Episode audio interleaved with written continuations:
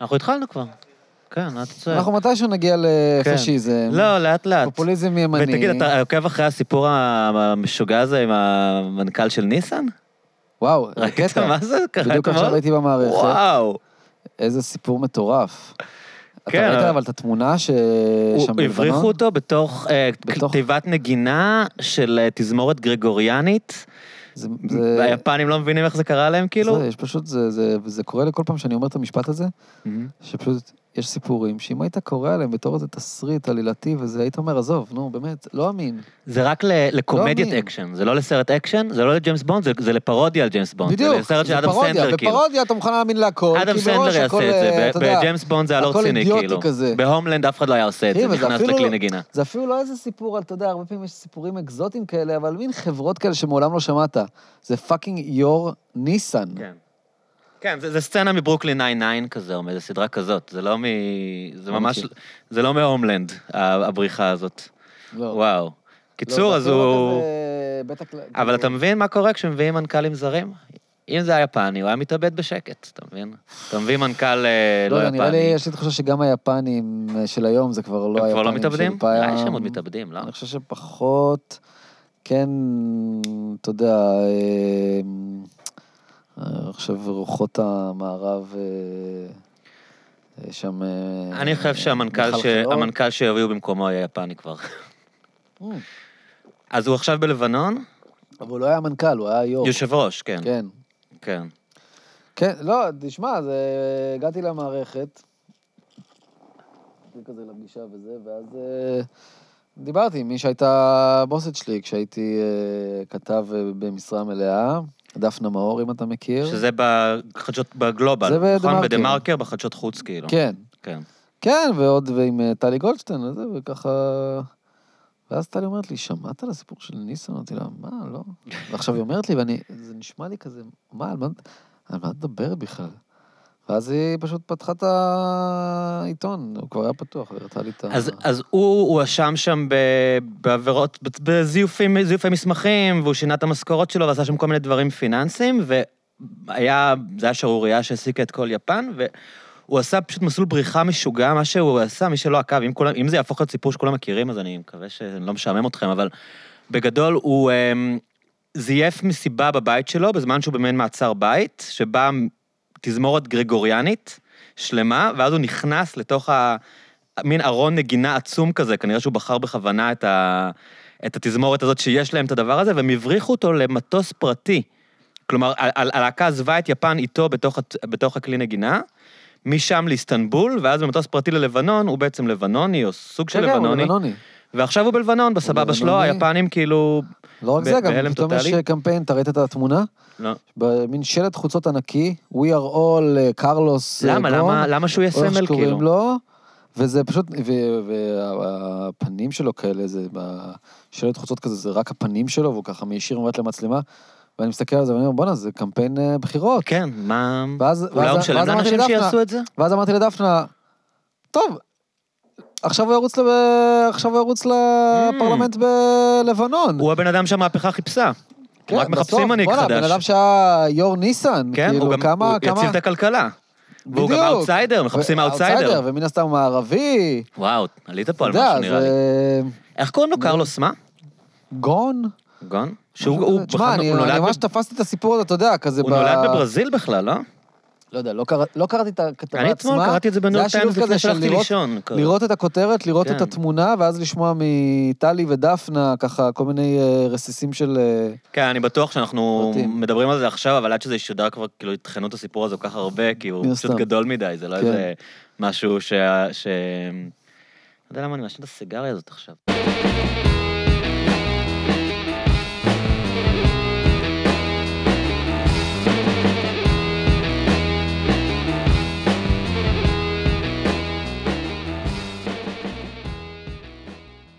טוב, אולי נגיע לנושא שלנו, שזה היה נחמד.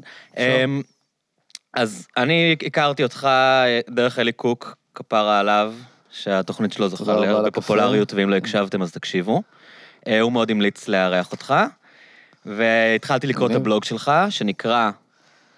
אמריקה למען היטלר. אמריקה למען היטלר, שזה בעצם לקחת את נושא הדוקטורט שלך, שאתה כותב עכשיו באוניברסיטה העברית, כן, והפכת אותו לבלוג נגיש, כי זה באמת נושא שהוא מאוד מעניין לאנשים גם מחוץ לאקדמיה, ובגלל זה... בגלל זה הבאתי אותך לכאן. מאוד מעניין, מאוד נפיץ, ובעיקר לא ידוע. נכון. וזה כולל, אגב, זאת אומרת, אנשים שהיית מצפה שידעו איזשהו משהו, אתה יודע, בין אם זה עיתונאים, חוקרים, אקדמיים, ואני לא מדבר רק בישראל, אלא גם בארצות הברית, וגם בגרמניה, כן. ובכלל. בגדול, אני אעשה, אני רק כדי לקצר, כדי שנספיק, כן, אז אני, תמיד יש נטייה לאנשים שבתוך המחקר, אתה יודע, פחות לדעת לתמצת, למרות שאתה לא כזה ראיתי. אל תשכח שאני עיתונאי. בדיוק, נכון. וכל המיינדסט שלי, גם בבלוג. גם בבלוג הוא סופר מתומצת, הפוסטים הם בדיוק לרמת הקשב, שווה לכם לקרוא, הם בדיוק לרמת הקשב של אנשים בפייסבוק, זה לא איזה מאמרים מלחיצים כאלה. כן, כן, זאת אומרת, כן, תלוי כמובן בגיל ובזמן ובעיתוי שבו הם קוראים, אבל גם אם בן אדם, מבחינתי גם אם בן אדם לא קורא את הפוסט המלא, שלפעמים כן יש פוסטים ארוכים, כמה שאני גם תוך הפוסט מחלק לכותרות משנה ונקודות וכו'. נכון, מאוד רואים שעיתונאי כותב. אז יש לכל פוסט, יש לו בעצם כאילו, יש לו כרזה, שהיא שילוב של, זה ממש כמו שער של עיתון, שער של מגזין. אבל בוא רגע, בוא ניכנס לנושא עצמו. כן, כן, שמספר בשלושה משפטים את ה... בגדול, אז אני רגע אתן איזה רקע, ואז אני אנסה להוביל אותנו בדרך, כלומר, לשאול אותך את השאלות לפי הסדר שמעניין אותי, אוקיי? אז בגדול, הרבה אנשים, מי שמתעניין, יודע שחברות אמריקאיות פעלו בגרמניה הנאצית, אבל תמיד ההנחה הייתה שהם פעלו נטו מגריד. כלומר, הם היו תאגידים, ואולי נדבר על זה בהמשך, שעשו כסף, ובאופן כמובן לא מוסרי, שיש מקום להתנצל עליו, אולי לפצות וכולי, אבל אתה בעצם מעלה את הטענה, ומוכיח אותה גם, אני חושב, בדוקטורט שלך, שחלק מהן פעלו מסיבות אידיאולוגיות. כלומר, היו תאגידי ענק אמריקאים, ששלטו בהם אנשים, שהם בעצמם היו, אפשר להגיד, פשיסטים או גזענים, נכון? כן. זאת אומרת, זה הבסיס, כאילו. זה נכון, מדובר על כמה מהתאגידים האמריקאים הכי גדולים, משפיעים, חזקים, אני אמנה את המרכזיים שבהם, זה General Motors, זה IBM, זה אימפריית העיתונות של הרסט, זה Standard Oil של רוקפלר, זה DuPont של משפחת DuPont, וזה IBM, בראשות מי שהיה מייסד והמנכ"ל. נכון, פורד, כן, איך אפשר לשקוע, נכון. אוקיי, לא, כראה פעמים, אני שם לב בפודקאסט שאני כאילו משלים לאנשים דברים שכבר אמרו. אתה יודע, מונים רשימה של אנשים, ואני אומר להם, ומה עם זה? הם אומרים, לא אמרתי, אוקיי. לא אמרתי פורד, אבל נכון. אז פורד, ג'נרל מוטורס, דופונט, IBM, אימפריית העיתונות של הרסט, סטנדרד אויל של רוקפלר, ועוד בנקי השקעות. כן. אז אני רוצה, כדי שנעשה את זה כזה מסודר, ואולי גם לאנשים שאין להם את הרקע, אני רוצה ללכת איתך אחורה, לפני היטלר.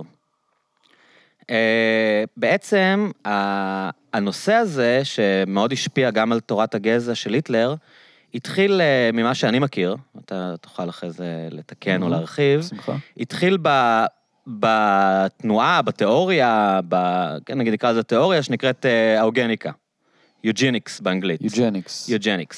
שזו הייתה בעצם מין גישה מדעית, לכאורה או לא לכאורה, שהושפעה מאוד מהרעיונות של דרווין, כשאנשים התחילו להשתכנע באבולוציה, ואמרו, אוקיי, אם הכל כאן זה בעצם, גם זה קשור לזה שהאמינו שגנטיקה, ההשפעה העמוקה על אנשים היא גנטית ולאו דווקא סביבתית, או נאמר את זה ככה, הסביבה היא לא תורשתית, כלומר, וזה גם אני חושב המדע מאמין היום, מה שאתה מקבל בגנים זה הגנים שלך, זה לא בגלל שאתה, איך שחיית משפיע. זה מולד ולא נרכש. בדיוק. אוקיי. ואז התחילה תנועה שהתחילה באנגליה, ותכף נדבר על הפופולריות שהיא צברה בעיקר בארצות הברית, שאומרת, אוקיי, אם זה ככה, אז למה שלא נשביח את הגנים? למה שלא נעודד אנשים עם גנים טובים, הם קוראים לזה מוסריים? השבחת הגזע. להשביח, כמו שאנחנו עושים עם חיות, כמו שהאבולוציה עובדת, שהאנשים הטובים... כן, שאנשים הטובים והמוצלחים יתרבו, שאנשים הלא מוצלחים נעקר אותם אפילו, או נעודד אותם לא להתרבות, וזה התחיל בתור מין מחשבה לכאורה מדעית, ודי מהר הלך לנושאים גזעיים. די מהר הלך יש גזעים שהם יותר איכותיים, נועדו להביא את העולם לשגשוג, ויש גזעים שהם נחותים, נקרא לזה. נכון, אבל פה אתה כבר עושה את ההפרדה, זאת אומרת, או הפרשנות. אוקיי. כן? ואני קצת אומר, זה קצת כמו ההבדל בין... זאת אומרת, בסוף הכוונה המקורית היא סך הכל חיובית, כן? בוא נשפר את האדם, בוא נשביח את עצמנו. גם היום לא חסרים חוקרים ופריצות דרך מדעיות, שכל המטרה שלהם זה לשפר את... האדם, את איכות חייו ואת אוכלת החיים שלו. זה התחיל מנגיד שמפגרים לא התרבו. אבל רגע, זהו. אז פה זה קצת ההבדל בין לאומיות ללאומנות, אוקיי? אז במקור לאומיות יש לה לא מעט מרכיבים טובים, אבל קל מאוד, כמו שאנחנו רואים גם בימים האלה, זה הולך רחוק מדי. לא רק בישראל, קל מאוד לקחת אותה לקיצוניות, אוקיי? ולהביא אותה למקום שבו בעצם מלבישים על נגיד הפוטנציאל המדעי, אוקיי, שבסופו של דבר גם הוא ניטרלי, מלבישים עליו את האידיאולוגיה. כן. והאידיאולוגיה אומרת, רגע, העמים האלה הם עליונים, העמים האלה הם נחותים. זה עניין של פרשנות. כן. אוקיי? וכשהאידיאולוגיה גם מגיעה למסקנה, שלא רק שצריך לשפר אוקיי, את העמים הנכונים, העליונים, או האנשים האיכותיים יותר. הוא עשה כזה מרכאות באוויר שאמר נכונים, לא רואים, הוא לא התכוון שהם נכונים, הוא התכוון נכונים במרכאות כפולות. בדיוק, יפה, תודה על הערת השוליים. לא הוציא אותך פה פתאום איזה נאצי. לא. אוקיי, כן. ובין לומר, רגע, ומישהו לא לכאורה איכותי, מושלם, צריך או להכר אותו, או פשוט להשמיד אותו. כן, אז באמת היה תהליך מאוד קצר מהרגע שזה התחיל כמדעי, והפך להיות מין דברים שמתחילים להזכיר תורת גזע, והרעיונות האלה שהתחילו בבריטניה, תפסו פופולריות מאוד גדולה בארצות הברית, הרבה בגלל גלי ההגירה העצומים שהיו באמריקה בתחילת המאה ה-20. כן, זה אין ספק שזה אחד המרכיבים, אבל צריך לזכור, וזה אולי הדבר הכי חשוב, צריך להבין את רוח התקופה. הבאת לי סוכר, אילון? כן, סליחה. אנחנו שותים תה, אתה תמשיך, כן. צריך להבין את רוח התקופה. אוקיי, ארצות הברית, שנות ה-20, זה מדינה שבחוק יש בה, ברחבי המדינה העצומה הזאת, הפרדה גזעית. נכון. אוקיי? כן. עכשיו, ואנחנו מדברים פה על הדמוקרטיה הכי מתקדמת, ולכאורה נאורה... הראשונה. לא, אולי בסדר. אולי אחת הראשונות, כן. כן, אין ספק הדמוקרטיה, והמשפיעה ביותר בעולם. אוקיי, אז, והגזענות הייתה, זאת אומרת, כלפי שחורים, היא הייתה בחוק, אבל גם היהודים סבלו מאפליה בכל מיני היבטים בחיים, בטח לא כמו בגרמניה בשנות ה-30, אבל קבלה לאוניברסיטאות, לדוגמה. כן, חוגים מסוימים, כן. הפקידות הבחירה, כן. כן.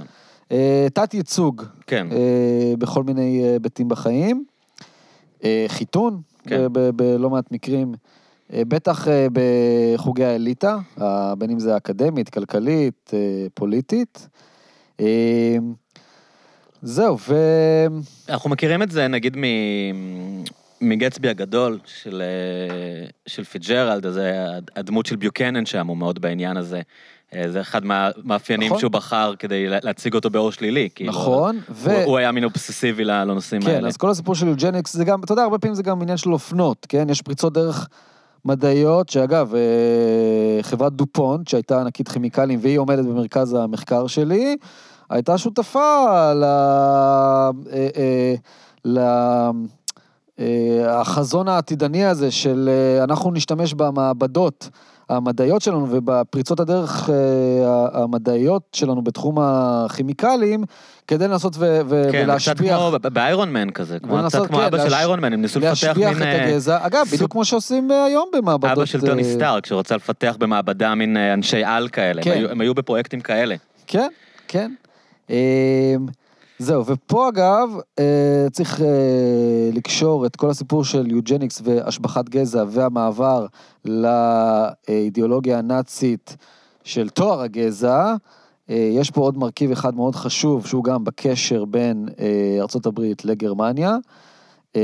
האידיאולוגיה הנאצית, היטלר, המפלגה הנאצית, המשטר הנאצי, לא אימץ רק את העניין הזה של השבחת הגזע, ולקח אותו למקום מפלצתי רצחני, הוא גם אימץ את בעצם המסגרת החוקתית של חוקי ההפרדה הגזעית. חוקי ג'ק רו. כן, כן. כן. ואתה יודע, אני מביא גם במחקר שלי ציטוטים של, אני זוכר...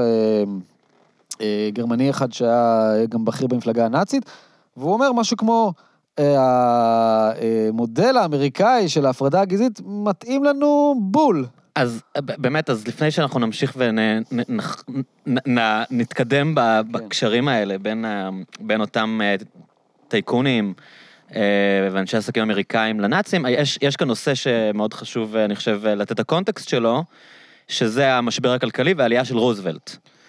נכון, אז באמת יש פה עוד כמה מרכיבים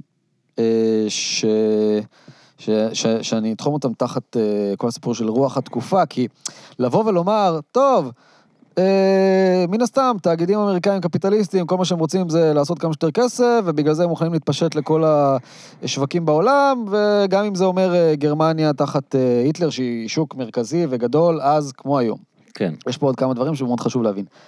אחד, כמו שאמרת, כן, משבר כלכלי עמוק, חסר תקדים, אני אחזור אליו בהמשך. המרכיב הנוסף זה כל הסיפור של דעיכת הדמוקרטיה, במקביל לעניין של המשבר הכלכלי, דעיכת הדמוקרטיה במיוחד באירופה, אבל גם בארצות הברית, והחשש של הרבה מאוד אנשים, שהמשטר הדמוקרטי הזה, הנחמד, הפייסני, לא יוכל להתמודד עם האיום הכי גדול שנתפס אז בעיניים הערביות, וזה האיום הקומוניסטי.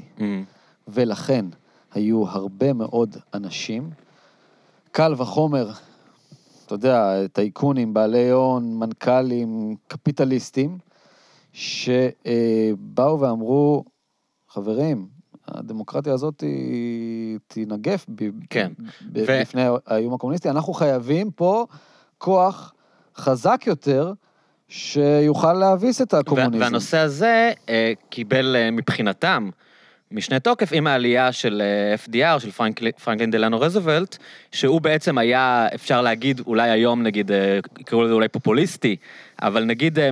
לא, לא פופוליסטי. לא, פופוליסטי אני מתכוון במובן הטוב, הברני סנדרסי של זה, בוא נגיד ככה, עזוב, מאוד פרוגרסיבי. כן, אבל היום כשאתה אומר פופוליסטי, לא, אני מתכוון... א', לוקחים את זה לשלילי וב' לימין. אז אני מוחק את המילה הזאת, הוא נחשב אחד הנשיאים הכי פרוגרסיביים שהיו בארצות הברית, שחלק גדול מהאג'נדה שלו אחרי הקריסה של 29, משבר השפל הגדול בארצות הברית, היה בעצם התערבות הרבה יותר גדולה של הממשלה בכלכלה, לא מתבייש להפנות אצבע מאשימה לטייקונים, לוול סטריט, בעצם מייצג את העם, כמו שהיום ברני סנדרס נגד רץ על מצע נגד ה-1%, נגד וול סטריט, נגד האליטה הכלכלית, אולי זאת אנלוגיה שאתה לא מסכים איתה? לא, נכון, כן, לא, רק, אוקיי. אבל חשוב מאוד להעביר שרוזוולט הוא נזהר מאוד מלתקוף באופן נוקב את אליטת ההון, אבל יש לו ציטוטים מאוד קיצוניים, לא? לא,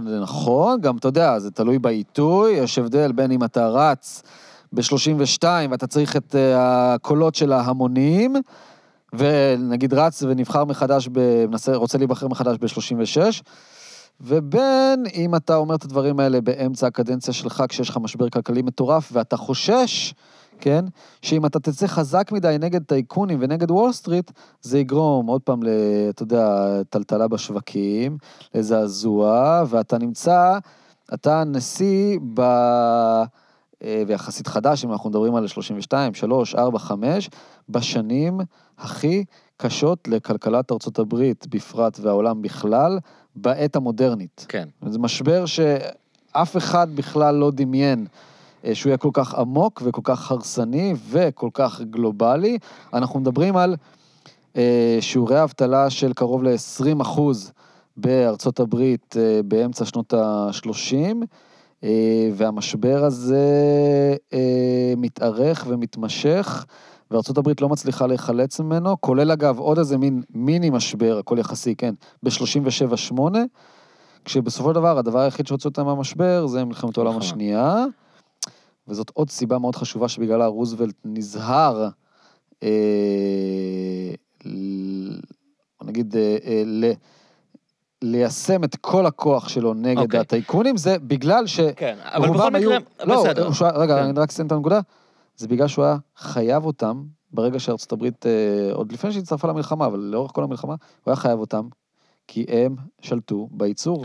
נכון, אבל הם מבחינתם, ועכשיו אולי אנחנו יכולים להתחיל להגיע כבר באמת, כי רוזוולט נבחר קצת לפני היטלר, זה די מעניין שהם עלו בערך באותו זמן, בהפרש של כמה חודשים. זה גם, תראה, היטלר, אתה יודע, זה היה הדרגתי שם, בהתחלה הוא היה רק קנצלר, ואז עוד פעם היו בחירות. נכון, תוך חצי שנה. קיבל פחות קולות, כן, ואז, אבל המשיך להיות קנצלר, ורק אחרי איזה שנה, פון נינברגורג מת, ואז היטלר ייחד את ה... את הנשיאות עם הרשות הממשלה, והפך להיות הפירר. בוא נגיד, הם פשוט עלו באותו הזמן. אותו מחזור, מה שנקרא. כן, עכשיו אני רוצה לומר לך, ובוא נגיד למאזינים, זה מאוד יעזור להבין, מה שמתחולל במוחו של בעל הון, אוקיי, תעשיין, טייקון, אמריקאי, בוא נגיד, בקיץ 33, אחרי שרוזוולט והיטלר כבר בשלטון. אחד המהלכים הראשונים של היטלר בתור קאנצלר היה בין לילה לפרק את האיגודים המקצועיים. כן. וזה בזמן, אוקיי, שבארצות הברית, אחד המהלכים הראשונים שרוזוולט עשה לאורך הקדנציה הראשונה, ואז בכלל לאורך שנות ה-30, זה לחזק כן. את האיגודים המקצועיים, לתת להם גב, לתת להם גיבוי. אז בא אלון, נגיד, לא יודע, נשיא ג'נרל מוטורס, אוקיי, ואני לא סתם... נותן את הדוגמה הזאת. כן. מסתכל, יושב, אוקיי, יושב בוואטאבר, מישיגן או ניו יורק, לא חשוב איפה, מסתכל על רוזוולט, אומר, בונה, האיש הזה הוא האויב הכי גדול שלי היום. בדיוק, כן. מסתכל על היטלר, וואו. יש אלטרנטיבה. מה החלום הכי רטוב של כל תעשיין, בעל הון, כן, בעל מפעל, שלא יהיה לו איגוד מקצועי על הראש, כי ברגע שיש לך איגוד מקצועי, אז העובדים הופכים להיות, יש להם כוח, יש להם כוח התנגדות, והם באים בדרישות, ולהעלות את התנאים, ואז זה מוריד לך את הרווחים, וזה חתיכת כאב ראש. אז בואו נתחיל אולי באמת לדבר ספציפית על אותם דמויות שמככבות בבלוג שלך, ואולי נתחיל עם המשפחה שעליה אתה כותב את הדוקטורט, משפחת דופונט, תאגיד דופונט שהמציא את הניילון, והוא נחשב אחד התאגיד הכימיקלים עד היום, השני בגודלו בעולם. כן, לפני שנתיים אגב הוא התאחד עם דאו קמיקלס, האמריקאית, שהייתה כזה המתחרה הגדולה. אגב, בכך הערת שוליים, שגם רלוונטית לשנות 30, בטח להיום, זה חלק מהשיטה האמריקאית, אם אנחנו חושבים שאמריקה זה השוק החופשי והתחרות, והבסיס של הקפיטליזם, ההפך הוא הנכון, אמריקה היא אומה של מונופולים, ואם לא מונופולים, אז דואופולים. אבל זה באמת היה אחת האג'נדות של רוזוולט, וגם של טדי רוזוולט במקור. זאת האג'נדה של הקפיטליסטים. לא, אני מתכוון, אבל המנהיגים הפרוגרסיביים, כמו טדי ופרנקלין רוזוולט, אחד מהעניין שלהם היה לפרק את המונופולים. לפרק את המונופולים. כן, אני אומר, כלומר, הם במובן הזה נחשבו איום, נכון. בתור אנשים שהם לא מקבלים את זה. נכון, ואגב, זה אחד העקרונות הכי חשובים, אני חושב, של, בוא נגיד, הקפיטליזם במציאות, היא שכל קפיטליסט, יזם, בעל חברה, שכבר צבר מספיק עוצמה, כל המטרה שלו זה לדרוס תחרות. כן. להרוס אותה. כן. שזה פועל בניגוד גמור לעיקרון הכי חשוב אולי של השוק החופשי, ואז ברגע שיש לך מין בזוס כזה, או לפני 100 שנה סטנדרט אויל של רוקפלר, האנשים האלה צוברים עוצמה אדירה, ואז הם מממשים את העוצמה הזאת באופן פוליטי, בוושינגטון, במסדרונות הממשל, בבית הלבן, בגבעת הקפיטול, ונוקטים כל מאמץ ושיטה אפשרית, כדי לבלום כל אפשרות לתחרות נגדם. אתה יודע מה, אולי לפני דופונט, שאליהם נגיע בהמשך, כי הם באמת אחד הנושאים, אני בכלל לא הכרתי את זה, כי מן הסתם אנחנו יותר מכירים IBM, ודברים כאלה שהם פורד, דברים שהם קצת יותר סקסים. ג'נרל מוטורס, דופונט, כאילו, אנחנו קודם כל, אנחנו לא צורכים את המוצרים שלהם באופן ישיר, אז זה לא מותג כזה שאנחנו מכירים כמו, אתה יודע, אתה נוסע בפורד, אבל פורד היה אנטישמי. אז אולי נתחיל דווקא בלדבר על ג'ון רנדולף הרסט. שמחה. שעליו לפני הכל אני חושב צריך לומר בפרספקטיבה היסטורית, מבוסס הסרט האזרח קיין. לדעת רבים הגדול בכל הזמנים. של אורסון ווילס. אורסון ווילס, כן, לרגע ברח לי לשמוע. כן, שלדעת רבים נחשב הסרט הכי גדול, אולי הכי חשוב. משפיע, חשוב, כן. כן, אז רנדולף הרסט. כן. אפשר לומר, היה משהו כמו רופרט מרדוק של שנות ה-20 וה-30 בארצות הברית. אל תקשורת, ממלך העיתונות. מלך העיתונות, כן, אבל חשוב לציין, רשת העיתונים שלו לא הייתה עיתונים כמו ניו יורק טיימס או וושינגטון פוסט, שהם כמו נגיד עיתון הארץ פה, הייתה לו רשת עיתונים יומיים ברחבי ארצות הברית, שמיועדת לקהל הרחב, לעיתונים עממיים. מה שאחרי זה קראו צהובונים בעצם, בחלקם, נכון? כן, אבל אפשר גם לומר, אתה יודע, ישראל היום כזה... עיתונים מאוד גרפיים, לא מעמיקים, נוטים לסנסציוניות. כן, נוטים כן, ושוב, צריך לזכור את רוח התקופה, אין טלוויזיה, כן. אין אינטרנט, obviously. הרדיו הוא, נגיד, המלך, אבל לצד הרדיו, עיתונים יומיים. כן. והוא צבר עוצמה אדירה בכל היבט שהוא, קודם כל כלכלית, עסקית, עסקית כלומר מבחינת השליטה שלו, כן, העוצמה שלו בענף, וכמו שראינו גם כאן עם טייקונים כמו, טייקוני עיתונות, כמו נוני מוזס, שלדון ואפילו אלוביץ', הוא גם ביקש לתרגם את העוצמה הזאת להשפעה פוליטית. שסיפור מאוד מפורסם זה המלחמה בספרד, נכון? יש טענות שהוא היה לו בעצם תפקיד משמעותי במלחמה שם מול ספרד. כן, זה נשמע לי מוכר, אבל אני לא בקיא. אוקיי, אז בואו נעזוב את זה. לא בקיא במקרה הזה. אבל הוא ידוע בתור בן אדם, כדוגמה קלאסית לאל תקשורת שהכוח שלו חרג ממה שאמור להיות לאיש עסקים כלשהו. יש אגב סיפור, אני קצת סוטה, אבל סיפור שגם קשור לדופונטים, שהרבה חושבים שאותו הרסט היה קריטי באיסור על מריחואנה. שאומרים כן, מישהו גם כתב לי את זה בבלוג. כן, ג'ו רוגן אובססיבי לנושא הזה. הוא אומר שבעצם, בגלל שחוץ מזה שהוא היה הבעלים של העיתונות, הוא שלט גם בייצור הנייר, הוא היה מאוד חזק בייצור הנייר, והוא מאוד פחד מהאפשרויות בהמפ, בקנאביס, שאפשר גם לייצר מזה הריגים. אז הוא החליט כמשימה שלא יגדלו קנאביס בארצות הברית. ודרך העיתונים שלו יצר הרבה מהמיתוסים, שליוו את המריחואנה עד היום. כלומר, הוא ממש החליט לצאת נגד זה, וגם ראיתי שגם לדופונטים היה איזה עניין נגד, כלומר, זה מצחיק שהנושא הזה שהעולם לא מבין, קראתי בוויקיפדיה, תבדוק אותי אחרי זה, אולי זה לא נכון. לא, בסדר. גם מאותם סיבות, אגב, כי הם ייצרו... גם לי עוד יש מה ללמוד, גם על הרסט, גם על דופונט. הם ייצרו הריגים סינתטיים, כימיים, והם גם פחדו כאילו מהפוטנציאל של מה אפשר, איזה הריגים אפשר ליצור מקנאביס. כן, אז אפשר לומר ככה, במשפט אחד, שכשם שהמריחואנה זכתה לסיקור שלילי, עוין, ברשת העיתונים של הרסט, כך היטלר והנאציזם זכה לסיקור חיובי, ואם אתה רוצה, אני יכול לספר עכשיו... כן, כי אתה מספר, קראתי בבלוג שלך על פגישה עם גבלס, וגם שזה לא היה רק אידיאולוגי, שהוא ממש קיבל כסף, נכון? מהמשטר הנאצי. אז תספר רגע, תספר. אוקיי, אז קודם כל, שוב, הרסט, כמו לא מעט טייקונים אמריקאים אחרים, תמך ברעיונות של פשיזם ודיקטטורות, וגם צריך לזכור, שנות ה-20, אמריקאים מסתכלים לאירופה, אומרים, וואו, איטליה, מוסוליני כדיקטטור. סיפור הצלחה. בדיוק, סיפור הצלחה. כן. ואז, עכשיו, והתנועה הפשיסטית הלכה והתחזקה, גם במדינות שבהן היא לא בסופו של דבר הצליחה לעלות לשלטון, דוגמת צרפת ובריטניה, בבריטניה הריצו את מוסוליני, ובום, שנות ה-30, גרמניה. נס כלכלי. לא, קודם כל, כן, יש פה איזה מין מנהיג חדש שהגיע כמעט out of nowhere, צריך לזכור, בשנת 28 למפלגה הנאצית, בבחירות הכלליות בגרמניה, היא זכתה למשהו כמו 2.5% תמיכה. וואו. בשנת 28.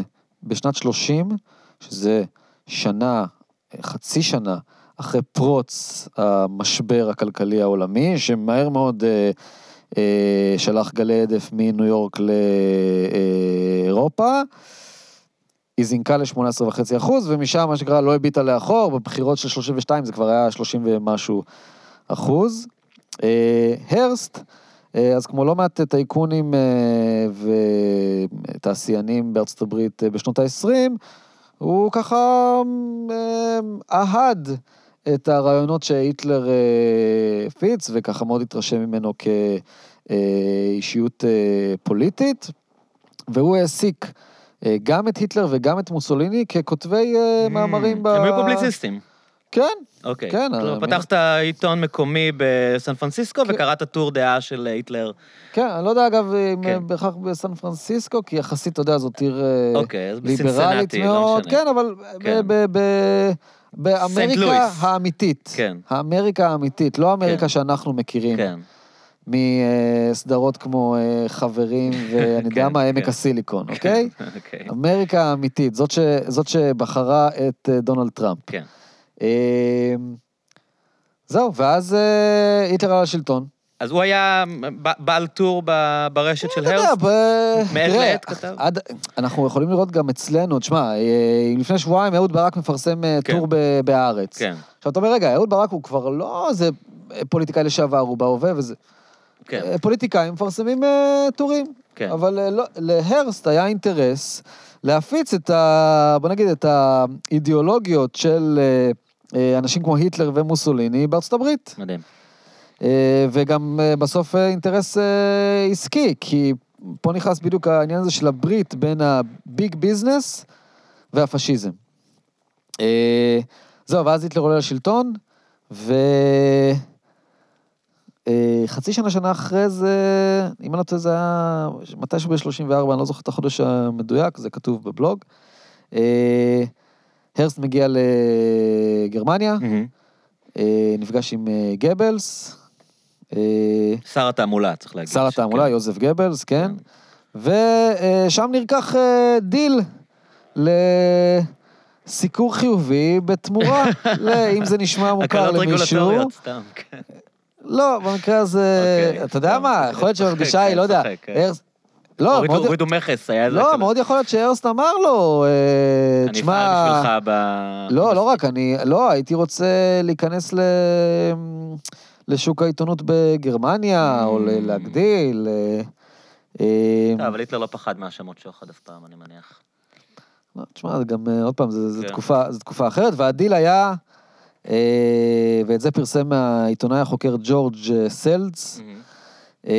הדיל היה סיקור חיובי בתמורה ל$400,000 שהעבירו הנאצים להרסט. $400,000 בכסף של 34 מיליונים. זה מאוד קשה לחשב, אבל זה הרבה מיליונים. זה הרבה מיליונים. אתה יודע, תאר לך שהיום פתאום התפרסם שרופרט מרדוק חתם על איזה דיל, אוקיי, עם, נגיד טראמפ, אוקיי, או בוריס ג'ונסון, כן. אוקיי, והשווי שלו יהיה $30 מיליון. כן, כן, זה היה. 50, לא יודע. אגב, מאוד מאוד קשה לעשות את ההשוואות האלה, כמה בדיוק שווה $400,000 בסכום של יש אינפלציה ויש כוח קנייה ויש... הרבה מאוד, כן. אגב, 34 זה עדיין אחת השנים הכי קשות של השפל הגדול. כן. זהו, וככה בעצם מיליוני אמריקאים נשטפו בתעמולה נאצית. אז אתה מספר בעצם על מין מכתב בהול, שדר בהול ששגריר אמריקה, שגריר ארצות הברית בברלין שולח לרוזוולט, שהוא מתחיל לזהות מה קורה שם, הוא גם מזהר מהראשונים שהיטלר כאן זה נושא מאוד רציני, שבהתחלה צריך להגיד, גם בבריטניה, קצת ביטלו אותו כמין קשקשן, כמין מנהיג... היטלר? אני אומר, אם אתה קורא עדויות של האנגלים בשנות, נגיד אני מדבר על השנים הראשונות של היטלר בשלטון, 34, 35, חשבו שהוא מנהיג פופוליסט שצועק ואומר דברים, לא הבינו כמה הוא רציני, לא הבינו כמה האיום של המלחמה רציני, לא חשבו שהוא רציני לרצוח את היהודים. רגע, אז כן, אז צריך לומר פה כמה דברים. קודם כל, תראה, גם היום, תחשוב כמה בוז ולאג, ובצדק, טראמפ סופג מהתקשורת בארצות הברית ובעולם בכלל. כן. אבל לצד זה, מבחינת, אתה יודע, בוא נגיד, הנתונים הכלכליים, אין מה לעשות, קשה להתווכח עם בורסה שרק עולה כל הזמן, כבר 3 שנים, עם נתוני האבטלה שרק יורדים, ונמצאים היום בשפל, דעתי, של כל הזמנים. אוקיי, עכשיו, זה פרשנות, אם אתה אומר... לזקוף את זה לזכותו של טראמפ, או לזקוף את זה... לא, לא רק זה, הרבה יגידו שהבורסה עולה כי הוא חתך מיסים, והאחוז האבטלה הנמוך זה כי זה בולשיט ג'וב, ואנשים חייבים לעבוד כי... אוקיי, סבבה, אין בעיה. כי חתכו להם... אין בעיה, זה כבר פרשנות, אבל... לא, אתה מבין, זאת אומרת, אותו דבר קרה במובן מסוים עם היטלר בשנים הראשונות שלו, כי מצד אחד, באמת, כמו שאמרת, בוא נגיד, מספיק אנשים בטח באליטה של עיתונות ואקדמיה ואנשי תרבות ורוח, וגם הרבה מאוד פוליטיקאים מנהיגים. הסתכלו עליו, מי זה הבריון הזה? ויותר מכולם בתוך גרמניה עצמה. החוגים של האליטה, אתה יודע, זה בדיוק כמו עם טראמפ, כן, הרי אלוהים ישמור, איך הגענו למצב כזה, שזה הבן אדם שמנהיג אותנו. לצד זה, תוך 2 הוא מוציא את גרמניה בעצם במשבר ש... כן, וכשאומרים היטלר בהיבט הכלכלי של גרמניה בשנים הראשונות של הכהונה שלו, זה הרבה בזכות שר האוצר שלו, וגם מי שהיה נגיד הבנק, הרייכסבנק, היילמר שחט, אומרים יותר מזה, אברהם ברקאי בספר שלו, הכלכלה הנאצית מ-86, אומר להיטלר, לא היה מושג בכלכלה. אבל הוא עשה איזשהו שינוי ב... לא, הוא הצליח תוך 2-3. אני אומר, אבל היה שם איזושהי, הוא הפיח איזושהי התלהבות בתוך מדינה שאנשים בה היו מיואשים ולא יצרניים, והיה איזושהי, הוא החזיר את התקווה, אפשר כמה שזה נורא להגיד, לאנשים, ונוצרה איזושהי התלהבות ויצרנות, נכון, בחברה הגרמנית. כן. אני חושב שחלק מזה גם קשור ל... זה גם נתון לפרשנות של היסטוריונים, קשור לאופי של החברה הגרמנית. אבל בוא נדבר רגע על המכתב הזה, על השגריר הזה, על השגריר בגרמניה, שהוא גם מזהה את המעורבות של אנשי עסקים בזמן אמת, נכון? נכון, אז אנחנו מדברים על וויליאם אי דוד, דוד D-O-D-D, שהוא בכלל היסטוריון מהדרום, מג'ורג'יה, לא חלק מהקליקות, אתה יודע, של... הפרוגרסיביות של רוזוולט. ובכלל של ניו יורק, וושינגטון, אאוטסיידר. אוקיי. אף אחד לא רצה להיות שגריר ארצות הברית בברלין. זאת אומרת, היו מספיק אמריקאים, בוא נגיד דיפלומטים וזה, שאמרו לעצמם, אלוהים ישמור, אני עכשיו... צריך להתמודד עם המשוגע הזה? אעביר את משפחתי בדיוק לנאציזם. כן. והוא הסכים. אני חושב הרבה בתור, חלק מזה היה בזכות העובדה שהוא היה היסטוריון. הוא היה מרותק ממה שקורה. כן, כן.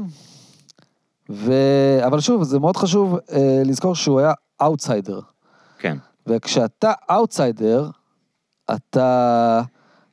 אין לך... אתה לא מחובר, כי אין לך כל מיני... קשרים כאלה, זה חבר שלי ולא נעים לי, ובתוך... אין בייס, אין לך הטיות, אתה רואה את הדברים בצורה חיצונית. בדיוק, בטח שאתה גם היסטוריון. כן. וכן, די מההתחלה, הוא התחיל ב-34, אני חושב, הוא היה 4 שנים, עד שבעצם הוא פוטר על ידי משרד החוץ של ארצות הברית, והוא פוטר בסוף 37, כי במשך כל השנים האלה, מ-34, שוב ושוב ושוב, הוא שב והטריע, הן בפני פשוט בכירים במשרד החוץ בוושינגטון, והן בפני רוזוולט עצמו, לגבי 2 סכנות. אחד, זה הסכנה הנאצית. כן. והכוונות האמיתיות של היטלר, לגבי המלחמה שבו תבוא, שב-34-5, זה לא שידוע, ב-39 תפרוץ מלחמה. כן, היטלר הצהיר כל הזמן שהוא לא הולך למלחמה, שהוא רק דואג פה לאינטרסים של גרמנים בצ'כיה, ופה זה, אבל אין לו כוונה לכבוש את אירופה. כן. השני, זה גם בעצם להעביר דיווחים על עד כמה גרמניה הופכת במהירות לדיקטטורה מטילת אימה, ואיזה מעשים נעשים למתנגדי שלטון, מחנות ריכוז, אתה יודע, אכזריות קיצונית. משטרה חשאית. משטרה הכל, כן, כן, כן. אתה יודע, סגירת עיתונים, וזה דברים שאנחנו גם רואים היום, נגיד, בטורקיה, תהליכים. והשלישי, וזה הכי רלוונטי לנושא שלנו, זה עד כמה קרובות, כמה מהמשפחות, העשירות, החזקות בארצות הברית, למפלגה הנאצית ולבחירי המשטר הנאצי. כן. עכשיו, זה שגריר ארצות הברית בברלין. אין סמכות יותר חזקה ורשמית, גם מבחינת הממשל האמריקאי, משגריר ארצות הברית בברלין. אנחנו מדברים על תקופה ששגרירים היה משהו מאוד רציני, זה לא כמו היום שהכל מתנהל בשיחות טלפון וקשרים אינטרנטיים, והשגריר הוא מישהו שהולך לקוקטיילים. שגריר באותו זמן זה בן אדם עם פונקציה מאוד חזקה, שבאמת מייצג את אמריקה. אבל תשמע, גם היום, אתה חושב, גם גרמניה וגם ארצות הברית, אז כמו היום, 2 מעצמות. עכשיו, בסוף, שגריר ארצות הברית בברלין, זה פונקציה רצינית. ועם אלה ההזהרות שלו, עכשיו, זה לא שהזרות האלה מטורללות, פועלות בחלל ריק, כשגרמניה למעשה היא מין דמוקרטיה נאורה וליברלית, אתה יודע, והיטלר פוצח במתקפת חיוכים עם מנהיגי העולם, כן? זאת אומרת, זה מצטרף מן הסתם לאין ספור דיווחים וידיעות על מה שמתחולל בגרמניה. אבל לא מתייחסים להזרות שלו. לא רק שלא מתייחסים, נסים להשתיק אותו, עד שבסופו של דבר... פשוט מייפים אותו מהתפקיד. בגלל גם לחץ של אותם אנשי עסקים? עכשיו, צריך להבין עוד דבר. בארצות הברית, שוב, אז כמו היום, החיבור של ההון והשלטון הוא הרבה יותר מובהק ממש בתוך המפלגות ובתוך התפקידים. תראה, אובמה, אוקיי? כן. הכהן של הליברלים. לשעבר אולי הייתי אומר, אבל כן, אני מבין מה אתה אומר. בסדר, חצי מהקבינט שלו היה מורכב אנשי וול סטריט. כן, עכשיו אנחנו מדברים, הבן אדם הזה, אתה יודע, מינה אנשי וול סטריט לתפקידי שרים. שנייה אחרי שהם הפילו את כל השוק. כן, והיו אחראים למשבר הכי הרסני מאז השפל הגדול, אוקיי? אז זה דוגמה שממחישה עד כמה באמת... ההון והשלטון שלובי ידיים בתוך המערכת הפוליטית, המפלגתית גם. אתה יודע, אתה חושב על מי היום נשיא מיליארדר, מי התמודד מול אובמה, מי טרומני, אוקיי? אתה חושב על הקלינטון, בלומברג בתוך הקלינטון. כן, מייקל בלומברג, אתה חושב על ה... ואגב, האנטיתזה של זה, זה אנשים כמו וורן וברני, שאומרים, חבר'ה, תראו עד כמה... הברית הזאת היא חזקה ועד כמה היא הרסנית לציבור, ואנחנו יוצאים נגד זה. כן. זהו, אז גם אז, כן, הרבה מאוד בנקאים ואנשי עסקים בארצות הברית, גם או שרתו בתפקידים בכירים בממשל, או, אתה יודע, יועצים, בעלי השפעה, ומן הסתם, לטייקונים האמריקאים... לא היה אינטרס שהשגריר ישלח מכתבים למשרד החוץ ולרוזוולט בעצם כאילו מלשין עליהם, כן? אז אולי באמת נתחיל לדבר על השחקנים עצמם, כי זה סיפורים מאוד מעניינים. הזכרנו אותם בהתחלה, ואולי, עוד פעם, נחכה עם הדופונטים, שזה באמת הנושא, אתה יודע, אולי הכי מטורף, שאני לא הכרתי אותו בכלל. בואו נתחיל עם הדמות הכי מפורסמת מהם, הנרי פורד. שהנרי פורד הוא, כולנו יודעים, נחשב אולי הדמות הכי מפורסמת בעולם התעשייה בכלל, המהפכן הכי גדול של הייצור, שזה גם נושא מעניין, תכף אתה תספר על ההיבטים האנטישמיים שלו, זה מה שאני רוצה לשמוע, ואז גם אולי על הקטע על הקשרים שלו למפלגה הנאצית, אבל מה שמדהים שעדיין בזיכרון הקולקטיבי, הנרי פורד נחשב עדיין דמות מופת, כאילו אני זוכר כשאני קיבלתי ציון גבוה בבגרות, שלחו לי מכתב כזה מבית ספר שמברך אותי על הציון, והיה בו כזה ציטוט של הנרי פורד, שכתוב, הסוד להצליח, אם התחלת משהו, תסיים אותו, משהו מטומטם כזה, והיום אני חושב, כאילו, במדינת ישראל, שולחים לי מכתב של הנרי פורד, כאילו שתכף בוא תספר לנו קצת. כי לא יודעים. כן. כי לא יודעים יותר מזה, לפני כמה חודשים. כן. שלחה לי מישהי, ככה שאנחנו חברים בפייסבוק, שלחה לי תמונה. כן. של הקיר בכיתה של הבת שלה, בתיכון, מה שאמרת על הנרי פורד, תמונה שלו. עכשיו, והוא לצד, אתה יודע, מין כאילו כמה כאלה, אתה יודע, אישים נערצים בהיסטוריה. בדיוק, כן. איינשטיין, לא זוכר, מי יודע שם, טוב שלא שמו שם את סטלין והיטלר. אז בוא תספר. אבל זה פשוט כי לא יודעים. כן, אז תשכיל את המאזינים שיזכו במורים שלהם. אגב, אחד האנשים שכן, אני מדבר איתם כזה על המחקר וזה, אלה שכן יודעים קצת, אומרים, כן, פורד. אז יש לו מעט ישראלים, נגיד, שיודעים משהו, אמריקאים יודעים יותר, כי פורד, לא רק שהוא לא התבייש בעובדה שהוא היה אנטישמי, להפך, הוא עשה כל מאמץ בשביל להפיץ את תורתו, ובשנת 1921, כשהנרי פורד כבר אייקון אמריקאי, אפשר לה, המעמד של הנרי פורד בארצות הברית היה אז קצת דומה, גם מבחינת ההרצה, קצת כמו שנגיד סטיב ג'ובס. אולי ביל גייטס אפילו.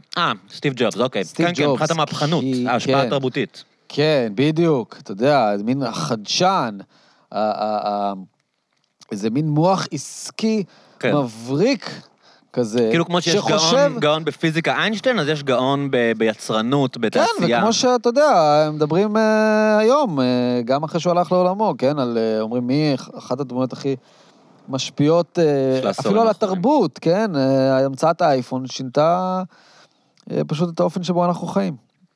שאולי נגיד הנרי פורד בעצם הפך את המכונית שהייתה מין לקשרי, למכונית לכל פועל, היה לו ויז'ן שלכל אמריקאי ולכל בענם בעולם אולי יהיה אוטו, והוא הצליח לשנות שיטות ייצור, שבעצם עלות המכונית הפכה להיות הרבה הרבה יותר זולה, והפך את הרכב בעצם למשהו שהוא household. כלומר, אם פעם רכב היה מין פריבילגיה, מכונית פרטית, הייתה פריבילגיה של עשירים, פתאום לכל אמריקאי יש אוטו, וזה נזקף להם. כן, כל אמריקאי עובד, כל decent job employee. כן, וב-1921, כשהוא כבר במעמד הזה, כן, זה 13 שנה אחרי שהוא השיק את המודל T-מודל, שזה 1908, בדיוק צוין השנה 111 שנים, ובשנת 21 הוא מוציא ספר, שכמובן לא הוא כתב, אבל השם שלו מופיע עליו, The International Jew. אוקיי.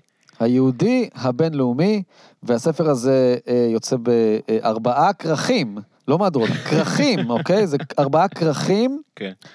למה אני צוחק? וזה בעצם זה מין גרסה לפרוטוקולים של זקני ציון, נכון? בדיוק, כן, וגם הפך את העניין של הפרוטוקולים של זקני ציון לאיזה מין גם שם מוכר בכל בית בערך. הוא עושה את זה על חשבונו האישי, מתוך sense of purpose, מתוך מטרה אידיאולוגית, כלומר, הוא לא מרוויח על הספרים האלה. פה זה נטו אידיאולוגיה. כן. וזה בשנת 21, בדיוק שהיטלר בעצם מתחיל את הקריירה הפוליטית שלו. ואתה מדבר בבלוג על זה שהיטלר בעצם היה מעריץ של פורד, נכון? כן, פה זה קצת היה הפוך, כן? כן. בריאיון לעיתון בדטרויט, בירת הרכב, למי ששכח, היטלר אומר שיש לו בלשכה, זה עוד לפני שהיטלר היה לשלטון, אבל הוא כבר היה פוליטיקאי מאוד בולט בגרמניה ובכלל, הוא אומר שיש לו דיוקן של פורד במשרד שלו, והוא אומר, האיש הזה מעורר השראה עבורי. זהו, והם היו, היה ביניהם קשר אישי, ומן הסתם מחנה משותף אידיאולוגי מובהק, והנרי פורד הוא האמריקאי היחיד שהיטלר מזכיר במיין קאמפ, שיצא לאור ב-26. כן. אז להיטלר, מבחינות, מן הסתם הוא קרא את ה-International Jew, עכשיו גם, תחשבו על ה... העניין של השראה, אבל זה גם, עוד פעם, העניין הזה של האווירה הציבורית, היטלר בא ואומר, בונה, הטייקון מספר אחד בארצות הברית, אחד האנשים הכי נערצים בארצות הברית, בעולם בכלל, מוציא ספר כזה על The International Jew, עכשיו זה שנות ה-20, כן? לא 2020, 1920, ואחרי מאות שנים של אנטישמיות, וכשהיהודים עדיין... נתפסים ועל ידי הרבה מאוד אנשים עם הסטריאוטיפים שלהם, זה חתיכת, בוא נגיד, רוח גבית להפצת הרעיונות שלו. אז איך קורה השיתוף פעולה ביניהם תכלס? כי אתה מדבר גם על איך בעצם הדבר הזה לא היה רק הערצה הדדית, אלא באמת היה לו השפעות בפועל, כלומר, לקשר בין... אוקיי, אז קודם כל, The International Jew תורגם ל-16 שפות, והופץ ברחבי העולם, ומן הסתם כמובן גם ברחבי אירופה, וכמובן גם תורגם לגרמנית. עד כאן ההיבט האידיאולוגי. כן.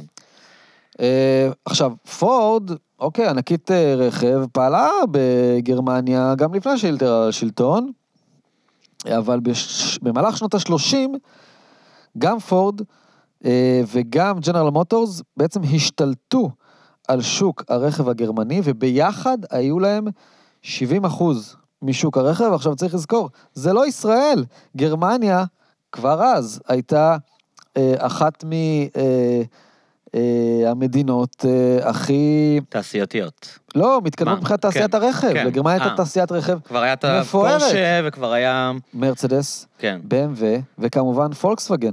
שאותה היטלר הקים. עם החיפושית. כן. וכן, ופורש וכו, אז... אתה גם בא ושואל, רגע, זה קצת לא נשמע הגיוני, למה שגרמניה תאפשר לשתי חברות אמריקאיות לתפוס נתח שוק כל כך גדול, במדינה שיש לה תעשיית רכב כל כך מתקדמת ומפותחת, ועוד בזמנים ש... שבה האומה הגרמנית, כל מה שהיא עושה זה סטרואידים של פטריוטיזם ולאומנות. כן. עכשיו, אז זה כבר, בוא נגיד, אוקיי, מעורר תהיות, אוקיי? עצם זה שפשוט היטלר נתן לשתי ענקיות רכב אמריקאיות להתפשט כל כך מהר בתוך גרמניה, ואם כבר הזכרתי ג'נרל מוטורס, בשנת 1938, נשיא ג'נרל מוטורס וויליאם קנודסן, בריאיון לעיתון, עכשיו בארצות הברית, זה 1938, אחרי האנשלוס, אחרי חבל הסודטים. היטלר כבר עניין רציני, לא מבינים שהיטלר זה העולם על סף מלחמה. ברור, מי זה אדולף היטלר, מה הכוונות שלו? כן. בשנת 38, קנודסן אומר בריאיון, היטלר הוא הנס של המאה ה-20. אוקיי, עכשיו, רק על זה, המשפט הזה, ובעיתוי שבו הוא נאמר, והבן אדם שאמר אותו, והתפקיד שלו... שמדובר בחברה הכי גדולה באמריקה בעצם, המעסיק הכי גדול בעולם. ג'נרל מוטורס ב-38, מבחינת שווי שוק, חברה הכי גדולה בעולם. והמעסיק הכי גדול בארצות הברית גם. נכון. עובדים שם הכי הרבה אנשים. נכון. כן. רק זה אני חושב, אתה יודע, שים את זה לבד, רק זה יכול, בוא נגיד, אם אתה מחפש במשפט אחד, בסיטואציה אחת, להמחיש את כל המחקר שלי, וגם את הטיעון המחקרי שלי, שמלבד העניין הזה של אנשי עסקים שרוצים למקסם רווחים ולהתפשט בשווקים הגלובליים, היה כאן מניע אידיאולוגי ברור. ואתה גם מתאר את העיטורי כבוד שהיטלר נתן לאנשים האלה, נכון? נכון. אז ככה, המשטר הנאצי הנהיג ב-37, אני חושב שזו הייתה הוראה של היטלר, כחלק מהרצון ככה לפמפם את יוקרת המשטר הנאצי בעולם, ולהדק ככה קשרים עם מנהיגים וגנרלים ואנשים ככה רמי דרג. היטלר הנהיג מין איתור נאצי, נקרא מדליית מסדר הנשר הגרמני. אני חושב שהיו לה כמה רמות, קצת כמו עם צלשים, אתה יודע, יש איתור העוז. כן, כן, כן. ואת מדליית מסדר הנשר הגרמני קיבלו תוך שנים אחדות, מ-37 עד, אני חושב, 40, משהו כזה. 33 אישים ברחבי העולם, ביניהם בניטו מוסוליני, ראש ממשלת יפן, אולי גם פרנקו, דמויות פשיסטיות, כל מיני כאלה, גנרלים, כן, גנרלים כאלה, כן, אנשי שלומנו. כן. וכולם או מנהיגים, אתה יודע, אנשי ממשל וצבא. היו 4 אנשים חריגים ברשימה הזאת, בשני מובנים. אחד, זה שהם לא היו אנשי צבא או ממשל, או דיפלומטיה, הם היו אנשי עסקים. בשנית, הם היו אמריקאים. וכל 4 האלה היו, נגיד, קפיטליסטים אמריקאים בכירים. אחד, זה הנרי פורד, שקיבל את המדליה כזה חודש אחרי יום הולדת 75. השני, זה בעצם הסגן שלו, זה קצת כמו עם באפט והסגן שלו. כן. שכחתי את שמו. אוקיי. ארנסט, אז הסגן של פורד היה ארנסט ליובולד, שהוא בעצמו היה כזה אנטישמי מוצב, וגם עלו שאלות במהלך מלחמת העולם השנייה, אם הוא לא היה סוכן של הגרמנים, וואו. וגם הוא קיבל את המדליה. השלישי היה ווטסון של מייסד IBM, שצריך לומר לזכותו, מצד אחד החזיר את המדליה ב-1940, לדעתי בעיקר מחשש של איך זה יתפס, כי 1940 זה כבר מלחמה, וגרמניה כובשת את פריז, והבליץ על לונדון. ו-IBM פועלת בבריטניה. ומצד שני, כן. כן, ומצד שני, IBM בעצמה, וזה אולי ההיבט הכי קיצוני, ופשוט מטורף, אין לי מילה אחרת לתאר את זה, בכל הנושא הזה, IBM סיפקה, לגרמניה הנאצית את בעצם מנגנון, מה שהיה אז מנגנון המחשוב, זה כרטיסיות ניקוב לניהול רצח העם היהודי באושוויץ ומחנות השמדה אחרים. היא עשתה את זה דרך חברה בת שלה בגרמניה, שנקרא דהומג, בידיעה ובגיבוי של הנהלת החברה במטה בניו יורק, ואנחנו מדברים על... כלומר, הם יודעים, האנשים באמריקה יודעים שזה קורה? לא. אוקיי. ממש לא. אוקיי. וזה הוסתר גם במשך הרבה מאוד שנים. לא, אני מתכוון האנשים ב-IBM באמריקה. כן, כן, כן. בחירי IBM... הם יודעים שהמכשור שלהם משמש באושוויץ? כן, יודעים טוב מאוד. מי שחשף את כל זה, זה ההיסטוריון המקף, עיתונאי חוקר אדווין בלק, שבשנת 2001 הוציא את הספר IBM and the Holocaust. ספר שעורר... אתה יודע מה מדהים אותי בזה?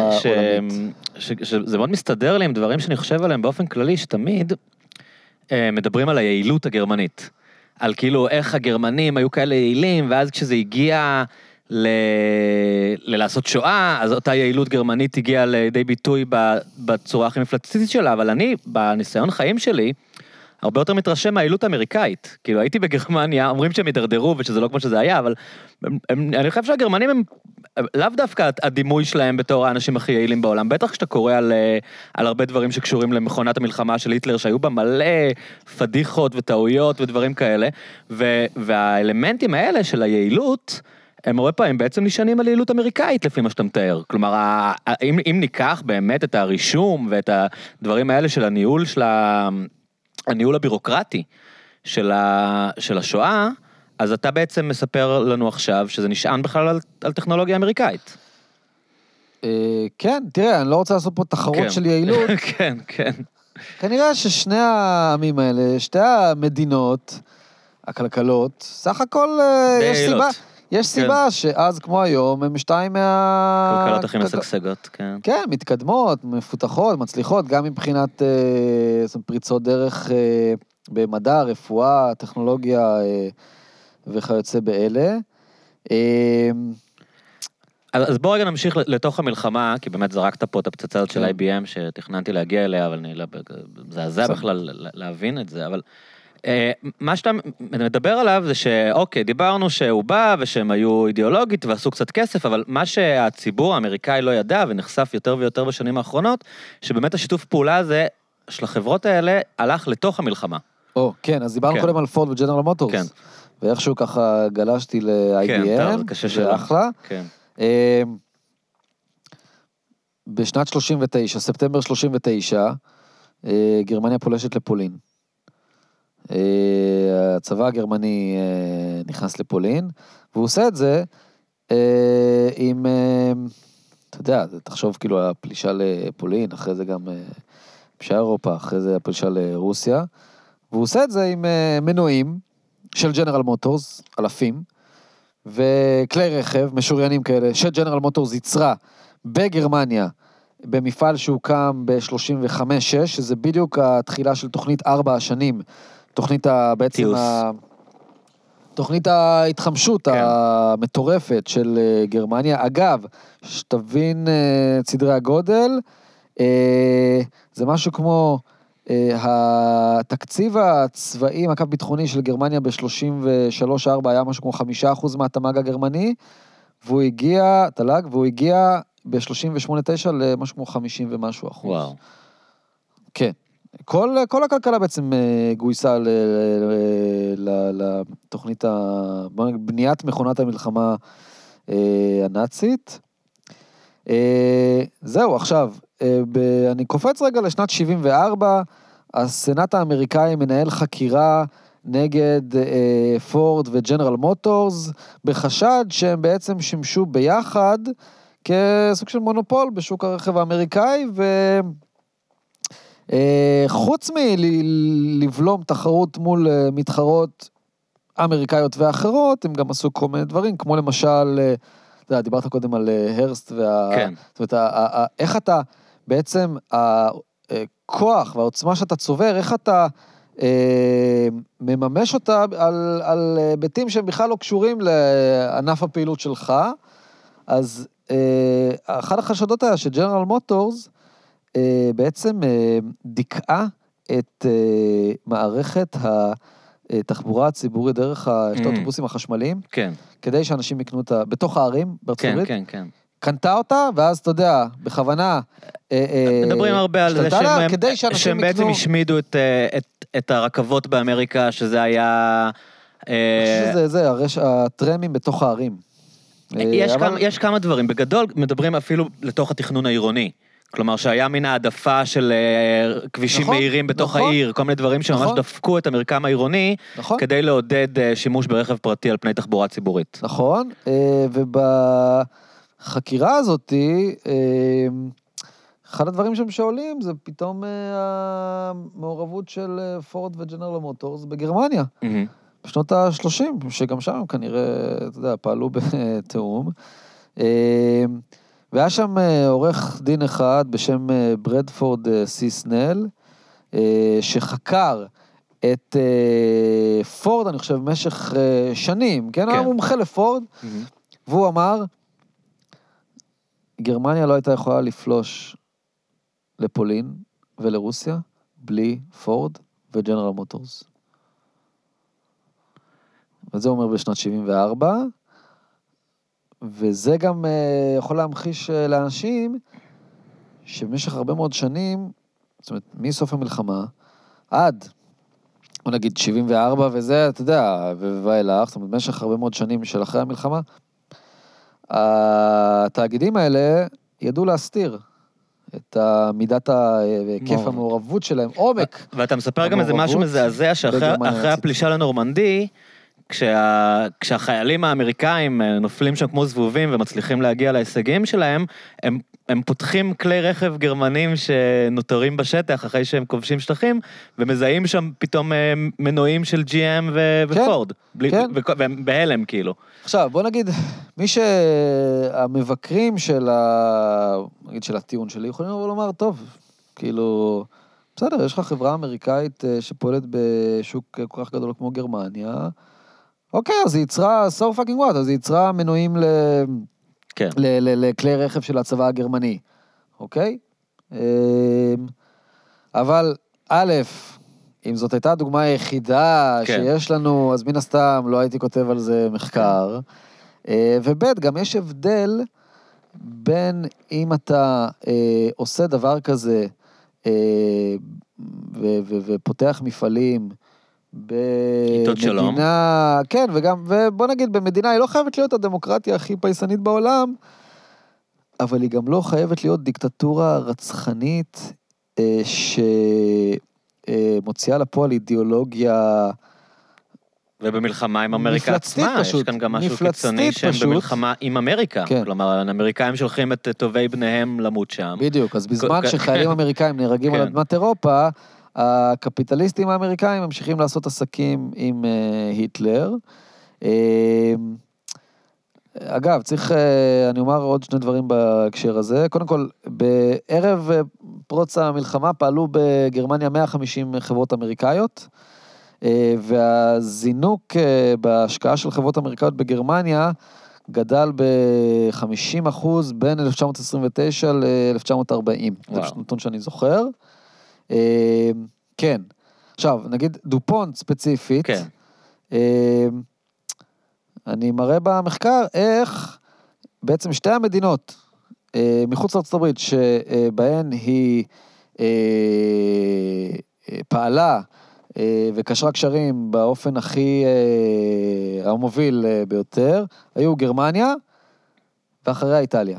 אז אולי תספר קצת על המשפחה הבאמת מרתקת הזאת, שלי זה משונה שאני אפילו לא ידעתי, לא הכרתי את ההיסטוריה המשפחתית, לא הכרתי את הדבר הזה שהוא כל כך, יש לו משמעויות היסטוריות כל כך חשובות לכולנו, גם מבחינה תעשייתית, גם מבחינה צרכנית, אבל גם מבחינה פוליטית על אמריקה. אולי תיתן איזושהי מסגרת. אגב, כמה זמן עוד יש לנו?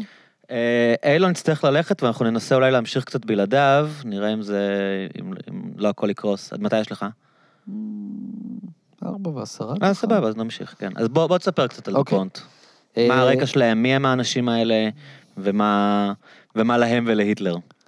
אוקיי, אז קודם כל, משפחת דופונט, זה התאגיד הכי ותיק בארצות הברית, הוא קם ב-1802, אחרי שהסבא, רבא, בעצם היגר מצרפת, חצי ברח מצרפת, לארצות הברית אחרי המהפכה הצרפתית, להזכיר, 1789. הוא ברח מה? כי הוא היה מלוכן? תראה, זה לא הנושא שלנו. כן, אבל אם זה סקסי, אז תספר. בגדול הוא נתפס, קצת כמו שהיום אני אגיד לך, אלוביץ' מחובר לביבי. משטאפ של המלוכה. כן. אוקיי. כן. אבל במקביל הוא גם פשוט גילה שהשיטה שבה מייצרים אבק שריפה בארצות הברית היא מפגרת לעומת צרפת. אז אתה יודע, הוא זיהה הזדמנות כמו שתי ציפורים במכה, אני גם אברח מפה, כן. ויש לי הזדמנות עסקית מעבר, כן. לים. וזה מה שקרה. כן. וב-1802 הוא התיישב בדלאוור, שהייתה אז, זאת אומרת, במונחים שלה אז חורט, תחת, היום, אתה יודע, אומרים, טוב, היא די קרובה לניו יורק וזה, אבל וזהו, ודופונט מתחיל לייצר אבק שריפה בארצות הברית. מתחיל לייצר אבק שריפה בטכנולוגיה המתקדמת של אז, וכמובן מצליח. עכשיו, לאורך המאה ה-19 היו מספיק מלחמות בארצות הברית. הוא עשה הון במלחמת האזרחים, נכון? שם זה הקפיצה הכי גדולה שלו. נכון, זה כבר לא הוא, המשפחה עשתה הון. נכון, נכון. כן, ובוא נגיד, ב-1900 דופונט היא כבר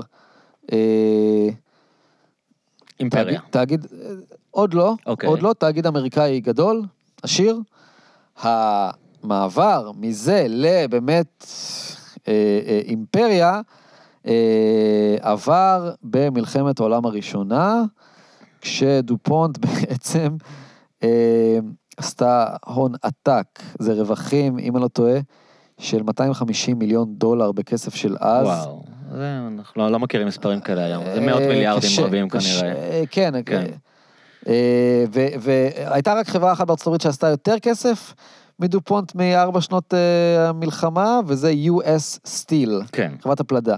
של אנדרו קרנגי, נכון? אני לא נתבלבל? מלי, כן. אוקיי. זהו, ובעצם מה שקרה זה שדופונט לא רק, זאת אומרת, היא מכרה תחמושת לכל הצדדים במלחמה, והיה לה נוח מאוד לעשות את זה לפחות עד 1917, כשארצות הברית הצטרפה אליה. הם מוכרים גם לגרמנים ולאוסטרים, וגם לבריטים ולצרפתים. לכולם, גם ארצות הברית ניטרלית. כן. וזה קצת מזכיר את ה... רגע, אז מה דופונט מכרו במלחמה בעצם? תחמושת, פשוט. ממש נשק. כן, דינמיט כל מיני, אתה יודע. זאת אומרת, זה לפני הפיתוחים הכימיים המטורפים שלהם. בדיוק. כן. ובעצם אחרי מלחמת העולם הראשונה, קרו שני דברים שישפיעו דרמטית על דרכה של החברה בעתיד. אחד, זה שדופונט בעצם השתלטה על ג'נרל מוטורס, חברת רכב קטנה ומבטיחה ממישיגן. שהתפצלה מפורד בעצם, לא? היה שם את הדודג' בראדרס, אני חושב. אוקיי, אבל לא, לא, לא נראה לי, לא. לא, תראה, היו, חוץ מפורד, היו עוד... רגע, אוקיי. היו עוד, מן הסתם, אתה יודע, זה כמו היום המרוץ לרכב האוטונומי, כן? זאת אומרת, יש לך שורה של כל מיני יצרנים, גם לפעמים פתאום עצמאים וזה. לא, את ג'נרל מוטורס... אוקיי, בואו נשאר, דופונט משתלטים על ג'נרל מוטורס, והופכים אותם להיות בעצם החברה הכי גדולה באמריקה? או עוזרים להם להפוך להיות החברה הכי גדולה באמריקה? כן, תוך 15 שנה, עכשיו שנות ה-20, גם בסיוע פורד, כן? זה העשור שבאמת, המודל T הוצג ב-1908, עד שבאמת, באמת כל פועל אמריקאי יכול לקנות רכב, זה לקח איזה 10-15 שנה, ושנות ה-20, זה באמת הזינוק הדרמטי, של תעשיית הרכב הפרטי בארצות הברית. זה הדבר הראשון. כן. הדבר השני זה בעצם השיפט, הסבה של מוקד הפעילות של דופונט מתחמושת לכימיקלים. עכשיו, הם כבר התעסקו עם כימיקלים בגלל העניין של, כן, אבק שריפה וכו', וככה פיתוחים בתוך הענף הזה. ואחד הדברים שהכי עזרו להם, מצחיק, היה בעצם התבוסה של גרמניה במלחמת העולם הראשונה, מה שקרה זה שהאמריקאים החרימו מהגרמנים אלפי פטנטים בתעשיית הכימיקלים, עכשיו גרמניה אז הייתה המדינה הכי מתקדמת בענף הכימיקלים העולמי, by far, כאילו ארצות הברית הייתה מדינה מפגרת בתעשיית הכימיקלים. טוב, אז האמריקאים מחרימים אלפי פטנטים בענף הכימיקלים, ואיכשהו, אני מראה את זה במחקר. מחרימים במסגרת הפיצויים, במסגרת הסכמי ורסאי, במסגרת אנחנו עושים מה שבא לנו, ניצחנו. בגדול, כן, כן. והפטנטים האלה מגיעים לממשל, ואיכשהו הם עוברים לאיזה מין ארגון ניטרלי כזה של תעשיית הכימיקלים האמריקאית, שהוקם אז, שמי שהקים אותו זה חברת דופונט. אוקיי. אחורה, כאילו, המטרה הייתה, אתה יודע, בסוף זה גם אינטרס של הממשל, אוקיי, יש לנו פה אלפי פטנטים, קחו, שתמשו בזה. מי שהשתמש בזה זה דופונט, בעיקר. כן. וככה בשנות ה-20 בעצם, תוך כמה שנים... שהפיתוחים הכי משמעותיים זה בעצם גומי סינתטי, נכון? אז תראה, דופונט תרמה, בוא נגיד, לחיים של כולנו, צריך להגיד. לקדמה האנושית במאה ה-20, בהרבה מאוד ביתים, פשוט הפיתוחים הכי מוכרים, וגם נפוצים בכל בית, זה ניילון, טפלון, צלופן, גומי סינתטי זה פיתוח פורץ דרך, ששימש מאמצע שנות ה-30, ששימש בעיקר... בשנים שאחרי למטרות מלחמה. אבל גם הצמיגים בעצם במכוניות. הרבה מאוד שימושים, אבל זה כאילו מכלי רכב, דרך מטוסים ועד צוללות. כן. עכשיו,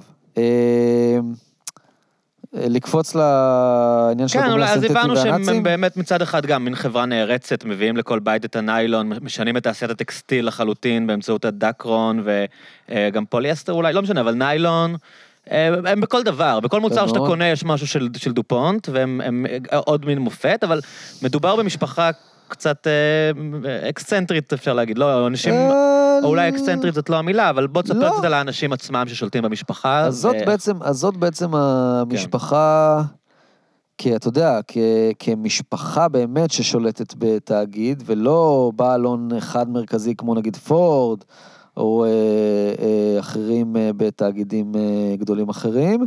פה באמת היה מדובר בשבט, אוקיי, אבל בסוף, של דופונטים, כן, חלקם גם, אתה יודע, לקחו את הכסף וניסו להקים מיזמים משלהם, ודופונט הייתה המשפחה הכי עשירה כמשפחה בארצות הברית, מן הסתם גם אחת העשירות בכל העולם, והיא גם הייתה, שוב, כמו עם כל טייקון גדול אז, כמו היום, היא גם הייתה אחת הכי משפיעות. זהו, אבל בראש המשפחה וגם החברה, עמדו שלושה אחים. כן. זה פייר, בסדר. הם המשיכו לתת להם שמות צרפתים גם 200 שנה אחרי, אני רואה. כן, נכון. כי המשפחות האלה זה על שם הסבא של הסבא של הסבא. כן, זה עדיין נכון. פייר דופונט, אבל מדובר על אמריקאי לגמרי. לחלוטין, נולד כן. וגדל כן. בדלאוור, כן. בווילמינגטון. כן. פייר, למוט ואירינה. למוט. איך? אירינה. אירינה. אירינה, כן. אוקיי. Okay. דופונט, והם גם, בגדול, מ-1915 עד 1940, אוקיי? היו לסירוגין נשיאי דופונט, היור, המנכ"ל, וגם של ג'נרל מוטורס. כלומר, השליטה של דופונט וג'נרל מוטורס הייתה אקטיבית. זה לא, אוקיי, יש לנו פה חברה שהיא בבעלותנו, אבל... זאת לא איזו השקעה פסיבית, הם מנהלים את החברה. לגמרי. כן. ולכן גם מאוד חשוב פה לקשור, שדופונט וג'נרל מוטורס זה לא שני מקרים נפרדים. כן. אלא בדיוק משולבים. אז בוא תספר, הם היו אנשים, התחלנו לדבר בעצם בתחילת השיחה על הקשר שלהם ליוג'ניקס, לאורגניקה, כלומר הם היו אנשים שהייתה להם איזושהי אידיאולוגיה, נכון? כלומר, מרכיב אידיאולוגי חזק אצלם. כן, שוב, זה מאפיין שחוזר אצל טייקונים אמריקאים, לפני הכל, באמת, תראה, בן אדם שהוא... בעל הון, ושהוא מייסד או מוביל חברה, הוא דיקטטור. כן. הוא לא דמוקרט. עכשיו, אני אתייעץ עם העובדים, ואני אחלק ביניהם מניות, והם יהיו חלק בלתי נפרד. הוא דיקטטור. עכשיו, וזה אנשים גם שהם, אתה יודע, הם תאווי עוצמה.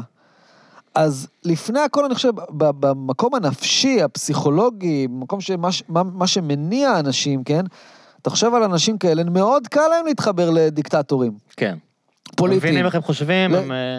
ומעריצים אותם, כן, וואו, אני רק השתלטתי על ענף, אני רק מוביל חברה, בונה, האנשים האלה הגיעו כאילו משום מקום, אוקיי, היטלר, מה, איזה מין לוזר כזה, אתה יודע, לא יורש כמונו. שזה מין, כן. זה מין כזה חייל פשוט במלחמה. ארכי פרסי.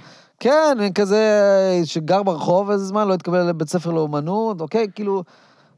משתלט לא גדל... על מדינה. מה? משתלט על מדינה, לא על מגזר. כן, מוסוליני, כן, רק מיני, אז במימד הזה קל להם מאוד להתחבר לאנשים כאלה. אבל הם גם היו גזענים, נכון? בואו נדבר רגע על העניין הזה. כן, אבל גם... שזה לא ייחודי לתקופה, אתה אומר. בוא נגיד, כן, מי שהיה אז, אנשים שהיו עם, בוא נגיד, תפיסות ליברליות של ימינו, הם נחשבו מאוד חריגים. זאת אומרת, מה... אתה מבין, המיינסטרים היה כאילו, בטח במדינה שיש בה הפרדה גזעית בחוק, אתה מבין? אז כאילו, אם אתה גדל ואתה אומר דברים כמו, איזה מין דבר זה שכאילו שחורים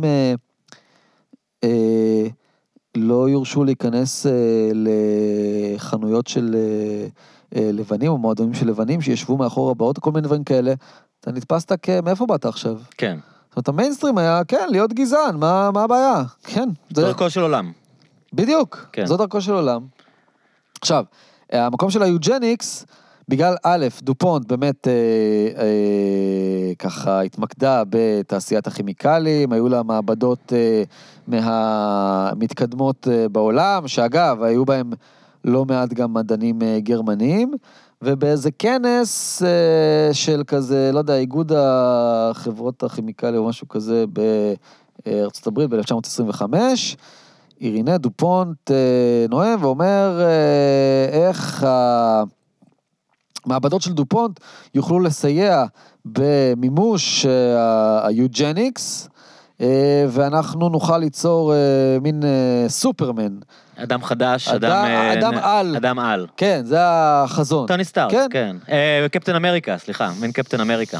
כן, אגב, זה מעניין פה הקישור, אתה יודע, בין נגיד כל התפיסה הזאת של יוג'ניקס, ובין באמת העלייה של כזה, בתרבות הפופולרית האמריקאית, של שורה של הגיבורי על, האלה, אוקיי, יש כל כך הרבה, וההצלחה המטורפת של הדמויות הקומיקס האלה מאז ועד היום, אתה יודע, מרוול. כן. כן, גם, אני חושב שזה, זאת אומרת, מבחינה סתם מחקרית, סוציולוגית, וזה רק באמריקה ככה, זה מאוד מעניין. הוויז'ן של ליצור אדם על, שהוא התחיל כרעיון אמיתי, אנשים רצו ליצור אדם על. כן, ועד גם, אתה יודע, האמריקאים גדלים על זה, עכשיו זה, בעיניי זה אינפנטילי לחלוטין, כן, גם האובססיה הזאת לכל הגיבורי העל האמריקאים, כן, ואתה יודע, ההצלחה המטורפת של כל הסרטים של מרוול בעשור האחרון, זאת אומרת, רק ממחישה שזה לא איזה משהו של הסבין. הוא עמוק בתרבות וב-DNA האמריקאי. כן, הוא עמוק מאוד, כן, אז אתה יודע, אז מבחינתי יוג'ניקס, שנות ה-20...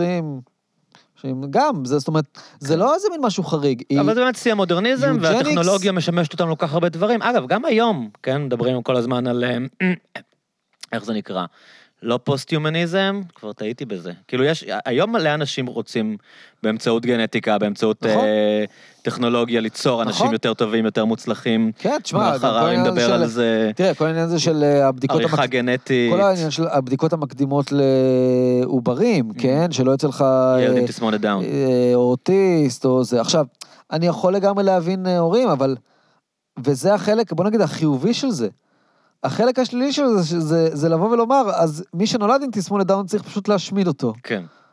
או לחילופין, לא לתת לו להתערות בתוך... הם לא מתערבים גם ככה, אני חושב. כן, אסור לו להכר אותו. אגב, בארצות הברית, הוכרו אלפי אנשים במהלך שנות ה-30, זה גם משהו, אתה יודע, שפשוט לא יודעים. ויוג'ניקס, האוגניקה, זה תחום שנלמד, העבירו קורסים על זה, ב-90% מהאוניברסיטאות זה היה ענף מדעי, ענף מדעי לגיטימי. כן, כולל כל האייבי ליג. שזה באמת נמחק אחרי השואה, נכון? כלומר, היה כזה, או לפחות רשמית, אחרי השואה אמרו, אוקיי, לא רוצים לשמוע מזה. נכון. זה מדרון חלקלק מדי כדי שנתעסק בזה בכלל. כן, ראינו לאיזה תוצאה הרסנית. אז בוא נחזור לדופונטים. אז הם, כי אתה מתאר בבלוג שלך גם ממש תמיכה בארגונים פשיסטיים אמריקאים, דברים כאלה. נכון. אז אפשר לומר שבזה שנים, נגיד 33 עד 56, זה שנות מפתח. אז קודם כל, זה העלייה של רוזוולט והיטלר, ובמקרה של דופונט, אז ככה. אז דופונט הקימו ארגון ימני שנועד להילחם ברוזוולט, שנקרא American Liberty League, ודרכו, והם מימנו אותו, והם שם היו כוח הפועל, נותני הטון, מאחורי הקלעים. זה מין ארגון כזה, שהיה קצת כמו אם תרצו, הוא התפשט בקמפוסים ברחבי ארצות הברית, ומן הסתם המטרה שלה הייתה להשפיע על דעת הקהל, ודרך הארגון הזה הם מימנו כתריסר ארגוני ימין קיצוני, גזענים, לאומנים כאלה, שרובם כאלה מהדרום, והם באמת היו ארגונים קיצוניים. במקביל, היטלר עולה בגרמניה לשלטון, ודופונט יומיים אחרי שהיטלר עולה לשלטון, כבר חותמת על הסכמי שיתוף ידע טכנולוגי מקף מדעי, עם ענקית התעשייה הגרמנית IG Farben, או בגרמנית IG Farben, שהפכה מ-35 להיות חלק מרכזי ובלתי נפרד מבניית מכונת המלחמה הנאצית, והתפקיד שלה היה כל כך גדול במהלך המלחמה, שראשי החברה נשפטו במשפטי נירנברג במשפט נפרד, משפט IG פרבן. עכשיו... כמשתפי פעולה של הנאצים, כחלק מהאשמים כפושעי מלחמה. כפושעי מלחמה, הורשעו בפשעי מלחמה, ואגב, ספגו אנשים לא גדולים. לא מפתיע. 3 שנים, 5 שנים. כן, לא לעצמי. עכשיו, ראשי IG פרבן, לא, אתה יודע, הגיעו במקרה להיות ככה מין זרוע ביצוע התעשייתית של מכונת המלחמה של היטלר, כי הם תמכו במפלגה הנאצית, וכשאני אומר תמכו, זה לא רק אנחנו פעילים, אלא בכסף, בתרומות, אוקיי, לקמפיין של המפלגה הנאצית, מ-1930, ואני שוב אזכיר, 1930 זה נקודת המפנה של הנאצים, שזינקו בבחירות מ-2.5% ל-18.7% אם אני לא טועה, ומשם IG פרבן הופכת להיות המממנת הכי גדולה של הקמפיינים של הנאצים. אבל האנשים האלה הם היו בעצמם סופר נאצים, או שהם עשו אימור עסקי נכון? אני מניח שזה... גם וגם. אני מניח שזה גם וגם. כן, זה לא סותר. זה גם כשאתה יודע איך זה... האנשים הולכים כאילו אחרי המנצח, כן? אתה מתאים גם את האידיאולוגיה שלך, לאינטרסים שלך. כן, השכנוע העצמי. אבל גם אני אומר שדרכם של אנשי עסקים, תעשיינים וכו', זה אם אפשר לפזר את הסיכונים, וכמו שראינו על נשיא ארצות הברית הנוכחי, שבמשך הרבה מאוד שנים, עד שהוא נהיה פוליטיקאי, היה... איש עסקים, בסוג של טייקון אמריקאי, והוא, כפי שהוא בעצמו אמר, תרמתי גם למפלגה הדמוקרטית וגם למפלגה הרפובליקאית. כן, אז באמת, אז אוקיי, אז בוא, מה קורה עם פרבן האלה, ודופונטים והפרבנים וכל הסיפור שלהם? אז אמרנו, קודם כל, שבזירה האמריקאית, שני דברים, דופונט גם נאבקת בכל הכלים ברוזוולט, ולא רק היא, זאת אומרת כל האנשים שמעניינו אותם, רוב הקפיטל הטייקונים הגדולים ראו בו איום, כן, ובצדק, כן, מבחינתם. צריך לומר עוד דבר במקרה הזה, בהקשר הזה, שנות ה-20 זה השנים של מה שנקרא הברונים השודדים. העוצמה הכי גדולה, אולי היום אנחנו משתווים לה, העוצמה הכי גדולה של תאגידי ענק ושל טייקונים בחברה האמריקאית, כן, ובפוליטיקה וכו'. אז דופונט, ב-1933-4, אמרנו, נאבקת ברוזוולט, ושנית, מממנת כתריסר ארגוני ימין קיצוני, לאומנים, גזענים ואלה. ההיבט הנוסף בארצות הברית, זה שבשנת 34, פורצת במפעלי ג'נרל מוטורס, שביתת עובדים גדולה. אני לא עלה יותר מדי בפרטים, אבל קודם כל השביתה הזאת הפכה לציון דרך בוא נגיד בהיסטוריה של מאבקי העובדים בארצות הברית. השביתה הזאת התחילה אחרי שפשוט כ-200 עובדים פשוט נפלו כזבובים ומתו במפעלים של ג'נרל מוטורס במישיגן. ג'נרל מוטורס שבשליטת דופונט. שבשליטת דופונט, בדיוק, כן. ובשליטה אקטיבית, פשוט מתו מחום, היה איזה קיץ כנראה חם במיוחד, מחום ומחנק שהיו במפעלים האלה.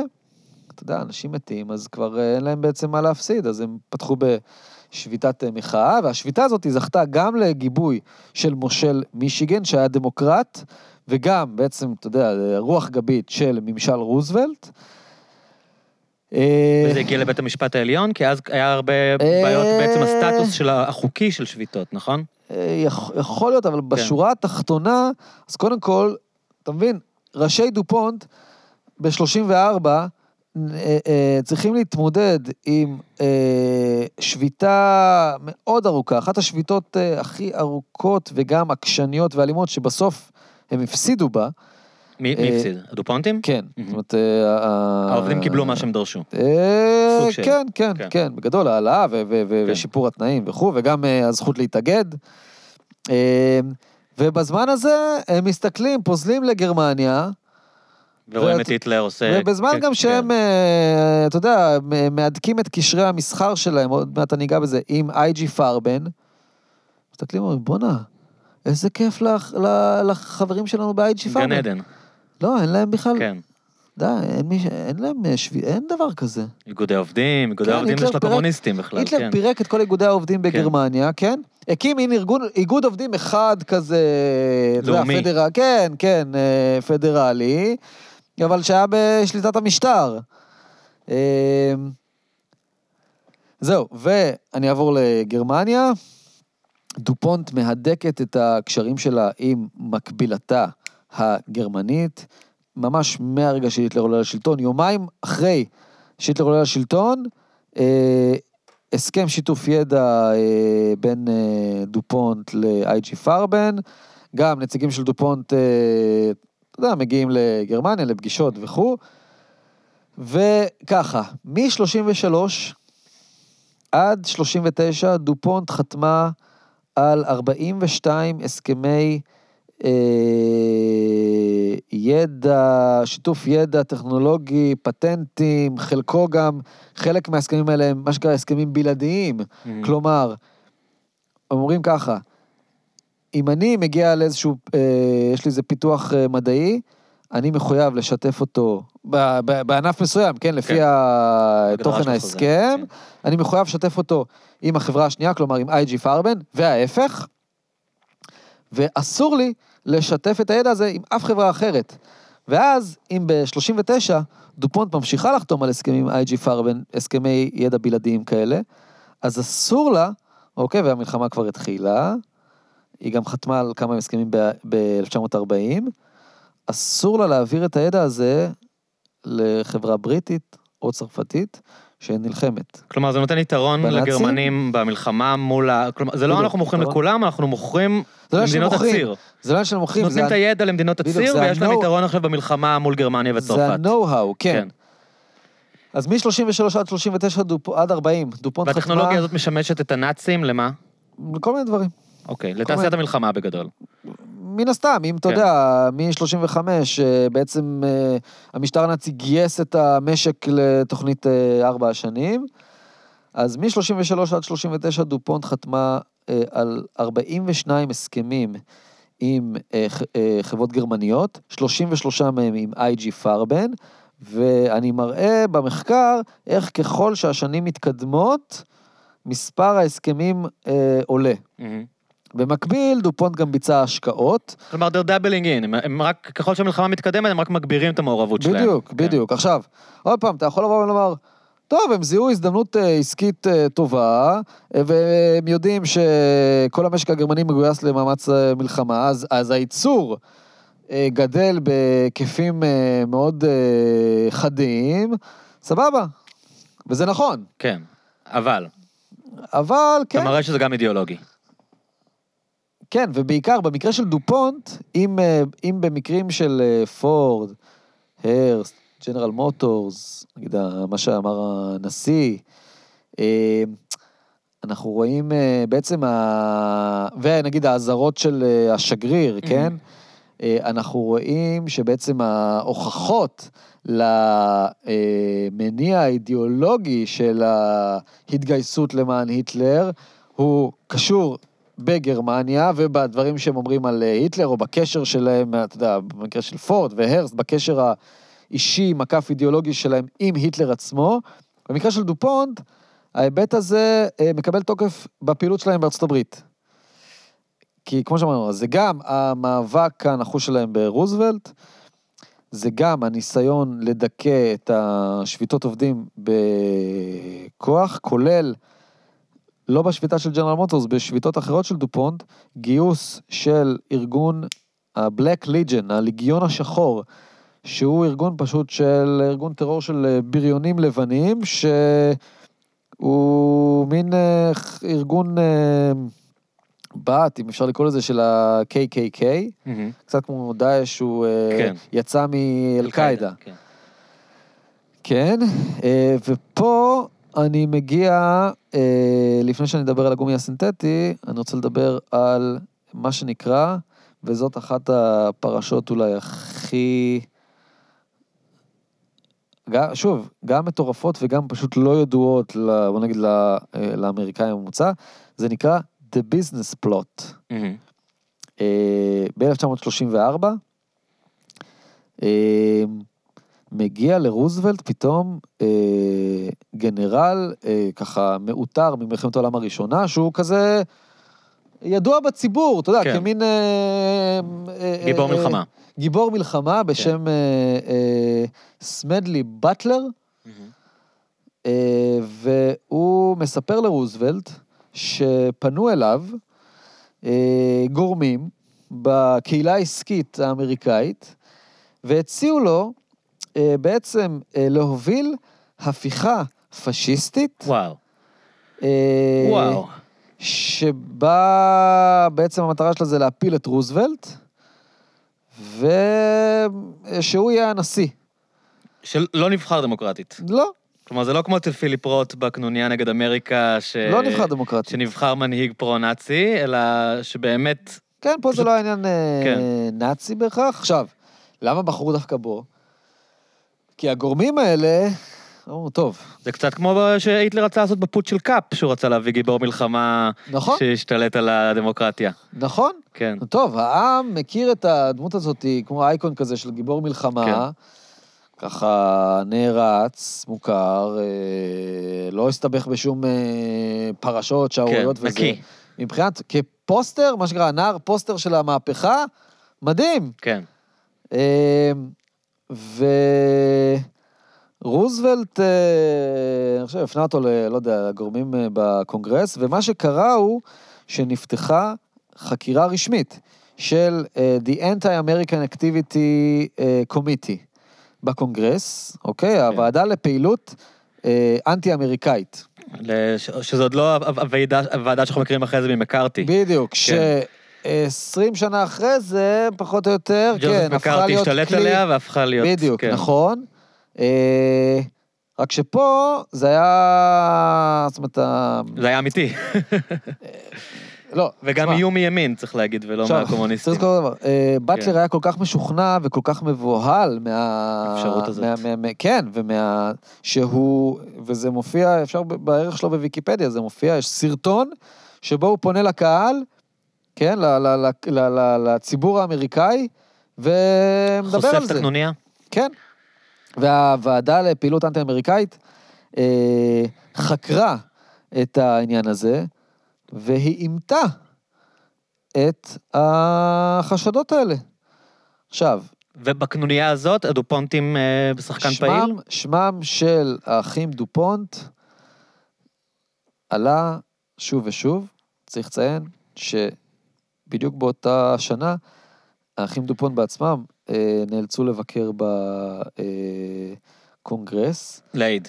לא, להעיד, כן, להעיד, במה שקרה ועדת ני, שחקרה את המעורבות של חברת דופונט במלחמת העולם הראשונה, כשהחשד היה שחברת דופונט לא רק מכרה תחמושת לכל הצדדים, אלא בעצם... ניסתה, ביצעה פעולות כאלה ואחרות, שהמטרה שלהם הייתה להאריך את המלחמה, להציס בין הצדדים, כדי להמשיך ולמכור תחמושת, מדהים. ובאותה שנה, גם 1934, יצא הספר Merchants of Death, סוחרי המוות, שבעצם כל הספר הוא הטענה הזאת, והוא הביא כל מיני עדויות. עכשיו, תחשוב, אתה יודע, במקביל, מה שקרה פה, נגיד, עם פרשת הצוללות, ועם עוד הרבה. יש איזה עיתונאי חוקר שחושף אוקיי? בין אם זה בתחקיר טלוויזיוני, או כתבה בעיתון, או ספר, חושף איזה מין דבר כזה, והזרועות השלטון בעצם אומרות, אלוהים ישמור, חייבים לחקור את זה. כן. אז באותה שנה, ראשי דופונט כבר ביקרו בוושינגטון, להעיד, בוועדה שחקרה אותם בקונגרס, אבל איכשהו... כאילו הם על הרדאר, אבל הם לא מפחדים, הם ממשיכים בשלהם. לא, אני חושב שהם מאוד חששו, אבל איכשהו הוועדה לפעילות אנטי-אמריקאית, היא לא זימנה אותם לעדות, והיא גם לא זימנה אף איש עסקים גדול, שם גדול אחר. ואנחנו לא יודעים מה קרה שם, אם שילמו לאנשים או... השערה שלי היא אחרת, שרוזוולט לא רצה... תשמע, אם זה נכון, תחשוב עוד פעם, 1934, הנזקים של המשבר הכלכלי הם איומים ונוראים. רוזוולט הוא נשיא יחסית חדש, הוא בערך שנה בתפקיד.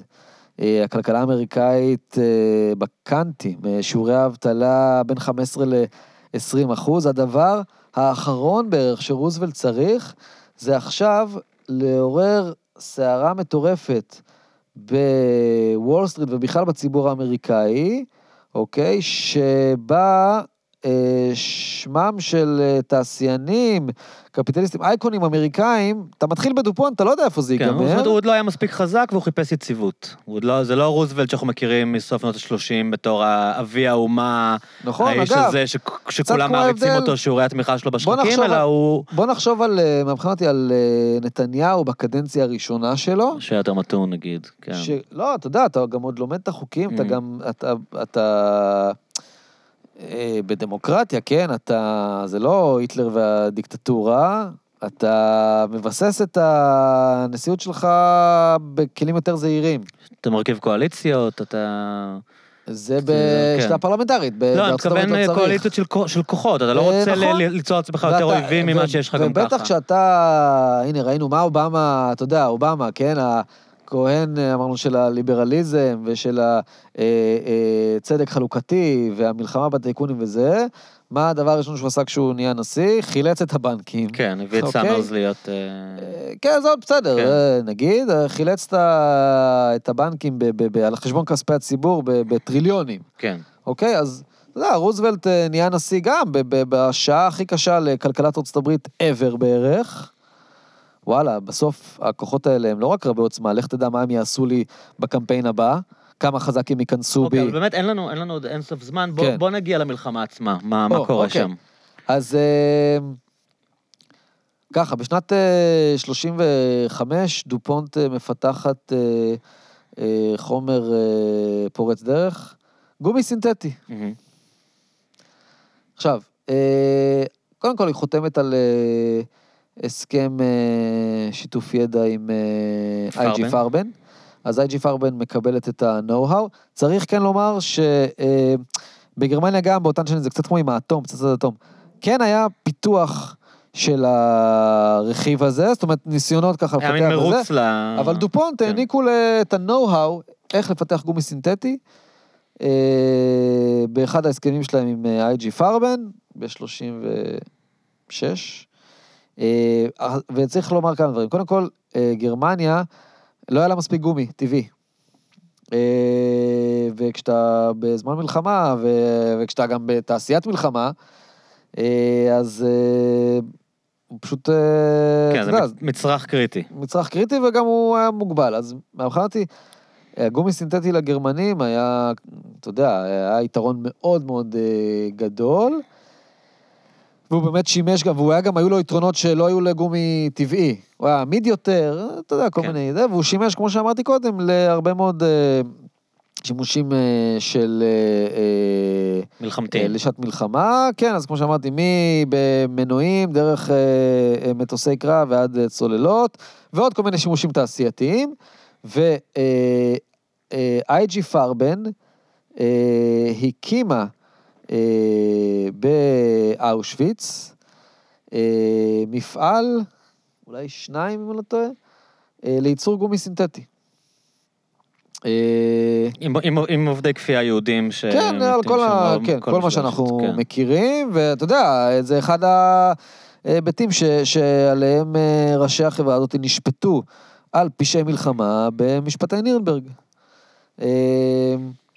זהו, וזה אולי, אני חושב, ההיבט אולי הכי... וכשזה קורה, דופונט עדיין, הם יודעים מה קורה? הם יודעים שהשותפים הגרמנים שלהם מייצרים במחנות ריכוז, או שזה יותר קשה לשים את האצבע ולמצוא את הקונקשן? תראה, אני לא מכיר איזשהו, אתה יודע, מסמך שבו, לא יודע, מישהו בדופונט גרמניה שולח למישהו בדופונט אמריקה, רק שתדע שהגומי הסינתטי עכשיו הפך להיות... כן, IG Farben הקימו מפעלים באושוויץ, מה גם שבזמן אמת אנשים לא ידעו מה זה אושוויץ. כן. לא ידעו, גם לא ידעו שמתחולל שם השמדת עם. לא ידעו. זה נושא פתוח, אני חושב. לא, נכון, היו דיווחים. לא, אבל זה לא היה, אתה יודע, כמו איזה מין עובדה מוגמרת. זה לא היה, אומרים לך את המילה אושוויץ, ואתה ישר קופץ לך, ואתה מבין מה זה. כן, תראה, זה קצת כמו עכשיו, נחשפו פרסומים על הזוועות בסין. כן, נכון. מחנות ריכוז של המוסלמים שם. כן, כן. זהו, זה...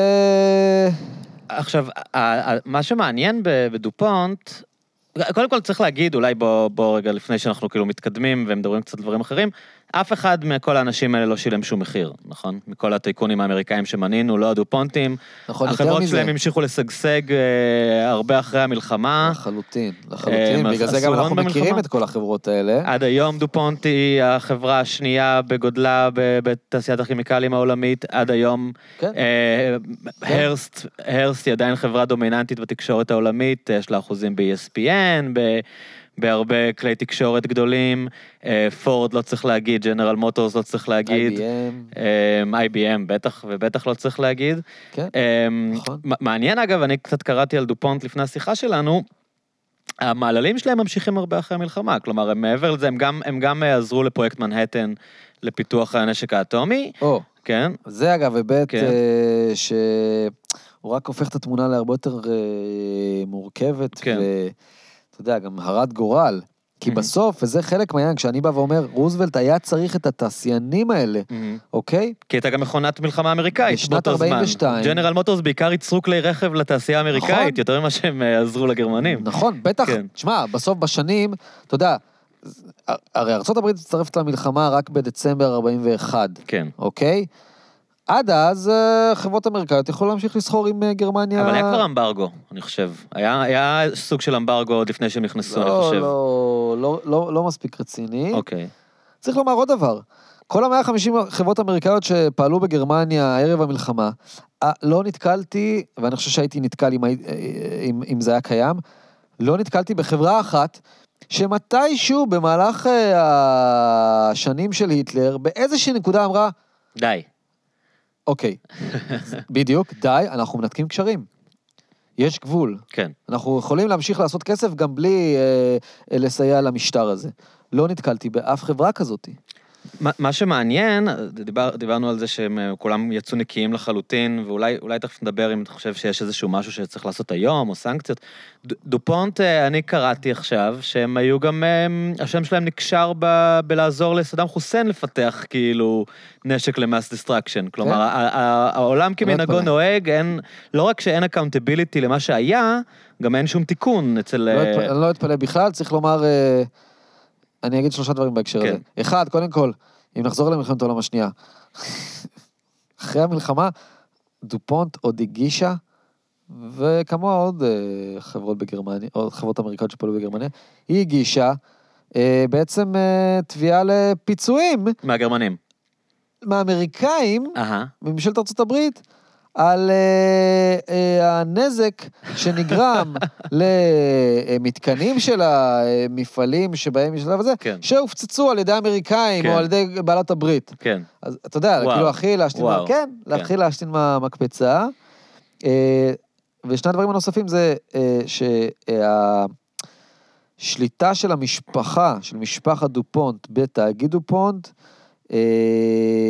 נחלש בהדרגה ונפסק באמצע שנות ה-60, בעצם כבר השליטה עברה לידי, אתה יודע, קרנות השקעות וכאלה, ככה שכשהם עשו את זה, לא יודע, עם סדאם חוסיין, אפשר לומר, זה לא הנצר של המשפחה, כן, בסדר, אוקיי.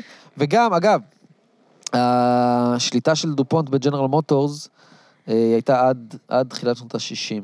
בגלל הגבלים עסקיים, לא? נכון, היה שם איזה... לא זוכר, אבל תשמע, אני, אתה יודע, בוא נגיד... מה שמעניין כאן, שבאמת, אם נשים באמת את התגליות המרישות שלך, במסגרת המחקר שלך, על האלמנטים האידיאולוגיים... חשוב לי לציין, אגב, רוב הדברים... אם כן, אתה יודע, זה לא שהגעתי לארכיון, ואמרתי, וואו, כאילו אף אחד לא ידע על זה עד היום. זה פה מונח. רוב הדברים פורסמו במקומות כאלה ואחרים, אבל חשוב להגיד שני דברים. אחד, זה אתה יודע, זה החשיבות, נגיד, של הפרסומים. אז היה ספר, נגיד, Wall Street and the Rise of Hitler, שנכתב ב-76, ובספר על דופונט, שאגב, הם הגישו נגדו תביעת דיבה, בספר שיצא ב-84, גם פורטו הדברים האלה, ו-IBM and the Holocaust והכל, אבל כן, המחקר שלי מביא גם מסמכים ארכיונים מקוריים שאני לא ראיתי שהם פורסמו בשום מקום, והדבר השני, והוא אני חושב הכי חשוב, זה לא העניין של העובדות, זה העניין של המסגור, הפריימינג, ושאתה בעצם... אתה מביט על העניין הזה ממעוף הציפור, מה שנקרא, ואז אתה רואה את התמונה כולה. זה לא רק דופונט, זה לא רק פורד, זה לא רק ג'נרל מוטור, זה לא רק IBM, זה לא רק הרסט וסטנדרד אויל. בסוף אתה מבין בתמונה הרחבה שיש כאן אליטה עסקית בדמוקרטיה הכי עשירה ומתקדמת בעולם, עם כמה מהטייקונים הכי עשירים וחזקים בעולם, שבערך בשעה אולי הכי, באמת, הרת גורל שהאנושות ידעה, בחרו שוב ושוב בנפש חפצה ובלב שלם, להגיש סיוע קריטי למשטר הנאצי. ולא עשו זאת, רק מטעמים עסקיים ופיננסיים, אלא כפי שראינו בשעה וחצי האחרונות, בהחלט גם ממניעים אידיאולוגיים. אוקיי, אבל בוא נשים רגע, אז נעזור רגע את המניעים האידיאולוגיים, לקראת סיום, ואולי ניקח את זה לקונטקסט יותר כללי, שקשור לחיים שלנו עד היום. יש טענה, אוקיי, אפשר לטעון, ואולי זה יותר נכון, נגיד, מהדוגמאות שלך לגבי IBM, מאשר לפורד ולדופונטים, שתגיד, צריך להרוויח כסף. עכשיו, יש ספר מעניין, שנקרא, אני חושב, The Corporation, שמתייחס לכל זה שמתייחסים לתאגידים מבחינה משפטית כמו בני אדם, ואז אומרים, אוקיי, אם זה בן אדם, לפי כל מדד פסיכיאטרי, מדובר בן אדם פסיכופת. כי בסופו של דבר, המטרה של תאגיד, וזה נפסק בפסיקה האמריקאית, אגב, במקרה שקשור להנרי פורד, דודג' נגד פורד, זה משפט מאוד פורסם בהיסטוריה האמריקאית, שכפה על הנרי פורד, שזה מעניין, שזה אותה דמות, להגיד לו בעצם, החברה חייבת לשקול רק שיקולים עסקיים. כלומר, אם היא יכולה להרוויח כסף, חוקית, היא חייבת לעשות זה, היא חייבת להשיא את הרווחים שלה. ואפילו עשו על לשקול שיקולים, שסותרים את המטרה הזאת. ובעצם אנחנו כאן רואים את הקצנה הגרוטסקית של הדבר הבסיסי הזה. כלומר, אם אתה יוצר עולם שיש בו תאגידים שהחוק מורה להם ומצופה מהם למקסם רווחים כל הזמן, אז ברגעים הרי גורל, בשעות הרות גורל בהיסטוריה, אתה אולי אפילו יכול לצפות שזה מה שהם יעשו, לא? אם אתה כאילו אומר, כל מה שאתה תגיד הזה, התפקיד שלו הוא להשיא רווחים, לכו תשיאו רווחים. אני לא אומר את זה מוסרית או אידיאולוגית, אני רק אומר שזה לא מאוד מפתיע שחברות יחפשו הזדמנויות עסקיות, גם במקומות שבהם, ניקח, אתה יודע, לא בדוגמאות הכי קיצוניות, אבל גם במקרים שבהם הגבולות מתחילים להיות מעורפלים, אתה אמור לצפות מחברה לבחור את האינטרס העסקי, לא? קודם כל, חברה מורכבת מאנשים. כן. זאת ההפרדה הקשה כאן. חברה, גם סוסייטי וגם קורפוריישן. כן. אין דבר כזה. אתה יודע, החברה, אתה יודע, זה גם, בוא נגיד, התירוץ הכי קל, אוקיי, לאנשים שבסוף החברה לא מקבלת החלטות בפני עצמה, אנשים מקבלים החלטות, כן. אוקיי, והם פשוט, אנשים האלה, יש להם תפקידים שונים בחברה, זה קצת כמו, אתה יודע, אייכמן אמר, מה, אני רק... בורג במערכת. אני רק מילאתי הוראות וכו'. אז זה דבר אחד. דבר שני, מה זה העניין הזה של איזה מין, מה זה, זה מין חוק טבע כזה? זאת אומרת שחברה, זה הדבר היחיד שהיא... לא, זה המשפטי, זה לא העניין של חוק טבע. זה היה משפטי שאולי צריך לשנות אותו. אבל גם בחוק החברות הישראלי רשום מטרת החברה הוא להשיא את רווחיה. סבבה. זה בחוק התאגידים הישראלי. אם הולכים להיבט המשפטי, גם זה עניין יחסי, כי אני אומר, רגע, סליחה, בגרמניה הנאצית, אתה יודע, היו כל מיני היבטים בחוק, משפטיים, גם בארצות הברית, מה זה בחוק? הייתה הפרדה גזעית. רגע, זה הופך את זה לבסדר? זה מין גזירת גורל כזאת. בסוף, מי קובע את ההיבטים המשפטיים? מי קובע את החוקים? אנשים. אני אומר שאם המערכת אם החוקים ואנחנו כחברה לא יודעים לשים מגבלות על התאגידים האלה, מספיק טובים, אז אולי אנחנו לא צריכים להיות מופתעים שבסוף זה נגמר ככה. כלומר, אם אנחנו מעודדים תאגידים לשקול רק שיקולים עסקיים... מי זה אנחנו מעודדים? חוק החברות לצורך העניין, או בית המשפט העליון האמריקאי בפסיקות שלו. אוקיי, מי ניסח את חוק החברות? אנחנו לצורך העניין, המחוקק הישראלי. לא, בוא נגיד בארצות הברית. אנחנו מדברים עכשיו על הגבלים עסקיים באמריקה. מי ניסח? את הקורפורט אקט האמריקאי, לצורך העניין, הקונגרס. אתה יוצא מנקודת הנחה שהקונגרס, כלומר פוליטיקאים, כלומר אנשים, ניסחו אותו, וגם פקידים בכירים. כן. עכשיו אני נשאל אותך, אוקיי, מתוך האנשים שהצביעו אפילו בקונגרס, כמה מהם הם אנשי עסקים שנבחרו למשרות כפוליטיקאים, כמה מהם... אתה יודע, הם מחוברים לאנשי עסקים שגם הזמינו אותם. אני לא יודע. לא, אלי היה כאן, אלי שהוא מומחה לארצות הברית, חבר שלך, אמר שקודם כל הוא נתן איזה נתון מדהים, שיותר מחצי מחברי הקונגרס הם מיליונרים בעצמם, וגם אנחנו מכירים בארצות הברית את כל העניין הזוי של מימון חברי כנסת, של תרומות חברי כנסת, של פוליטיקאים דרך סופר פקס, ובעצם אין שום הגבלה, בניגוד לישראל, שאנחנו עוד במצב פחות גרוטסקי מזה, נכון. אין שום הגבלה לכמות הכסף בפועל שאתה יכול לתרום וזה יוצר מין מצב שאתה כחבר קונגרס חייב לקחת את הכסף שלהם. עכשיו אני אתן לך עוד דוגמה. כן. פקיד בכיר בממשל האמריקאי, שהולך כל יום מחדש למשרד האפור שלו, אוקיי? יש לו משכורת סבירה, כן. והוא כל הזמן בהגבלים העסקיים, עובד מול חברות ונפגש עם מנהלים של תאגידים אמריקאים, ואתה יודע, הוא מביט עליהם, מסתכל על ה... קצת, אתה מכיר את הסצנה הזה מוול סטריט? איזה מן? שבעצם שני החוקרים שם איתם, הממשל, שככה עוקבים אחרי דיקפריו, הוא מזמין אותם ליאכטה שלו. כן, כן. אוקיי? והוא גם זורק להם ככה, תראו את הפער בין החיים שלכם לחיים שלי. אוקיי? ולאנשים האלה יש גם משפחות, ויש להם גם, אתה יודע, מניעים משלהם.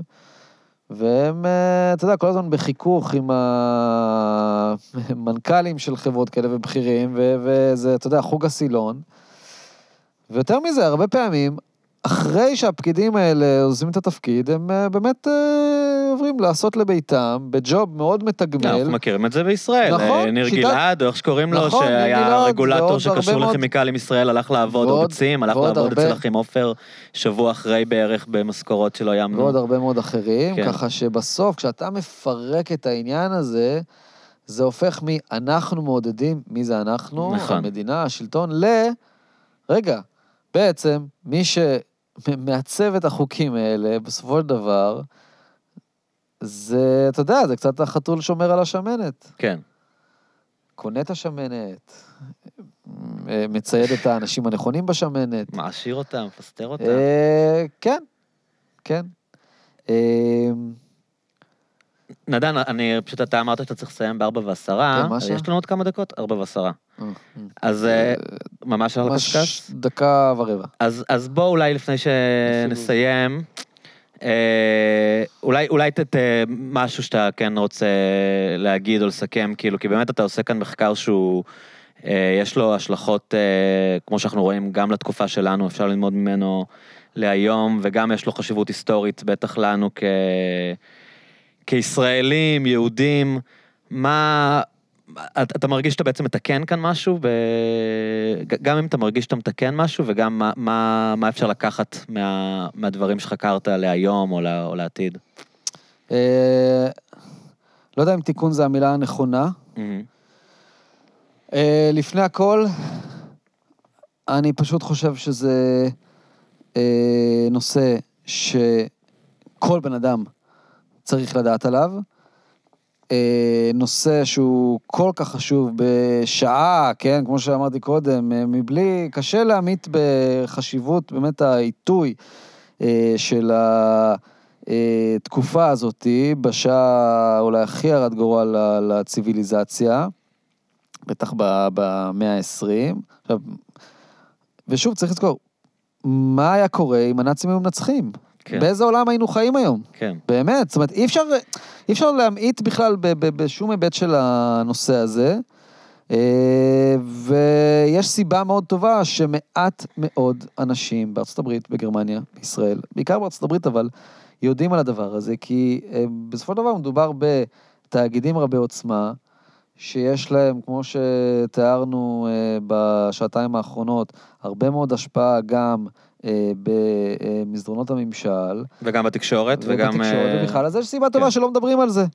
אתה יודע, כתבות, לא יודע מה, תחקיר, לא ב-2020 וגם אפילו לא בשנת 2000, למה לא ב-1953 ו-1960? ועד, רגע, למה זה לא מופיע בספרי לימוד? שלצד, הלחימה, אפילו ברמת החצי עמוד. כן. זהו, אז נראה לי פשוט, אתה יודע, באיזשהו מקום אני מרגיש חובה, וזאת המוטיבציה המרכזית שלי בדוקטורט, להפיץ את הנושא הזה לקהל רחב ככל האפשר, מתחיל בישראל, בטח בארצות הברית, גרמניה, ובכלל, בעולם. אז תעקבו אחרי הבלוג שלו, הוא מרתק בעיניי. זה אמריקה למען היטלר בגוגל, ומשם, מן הסתם, תוצאה ראשונה. ואתה עדיין כותב בדמרקר? כן. אותך גם שם? כן. אז גם בגלובל? מדרג לא... בכלל, מפרסם. ונדע, אני ממש שמח שבאת, היה לי מרתק. גם לי. אולי נעשה את זה עוד פעם מתישהו. ביי, תמשיכו להקשיב. צ'או. להתראות.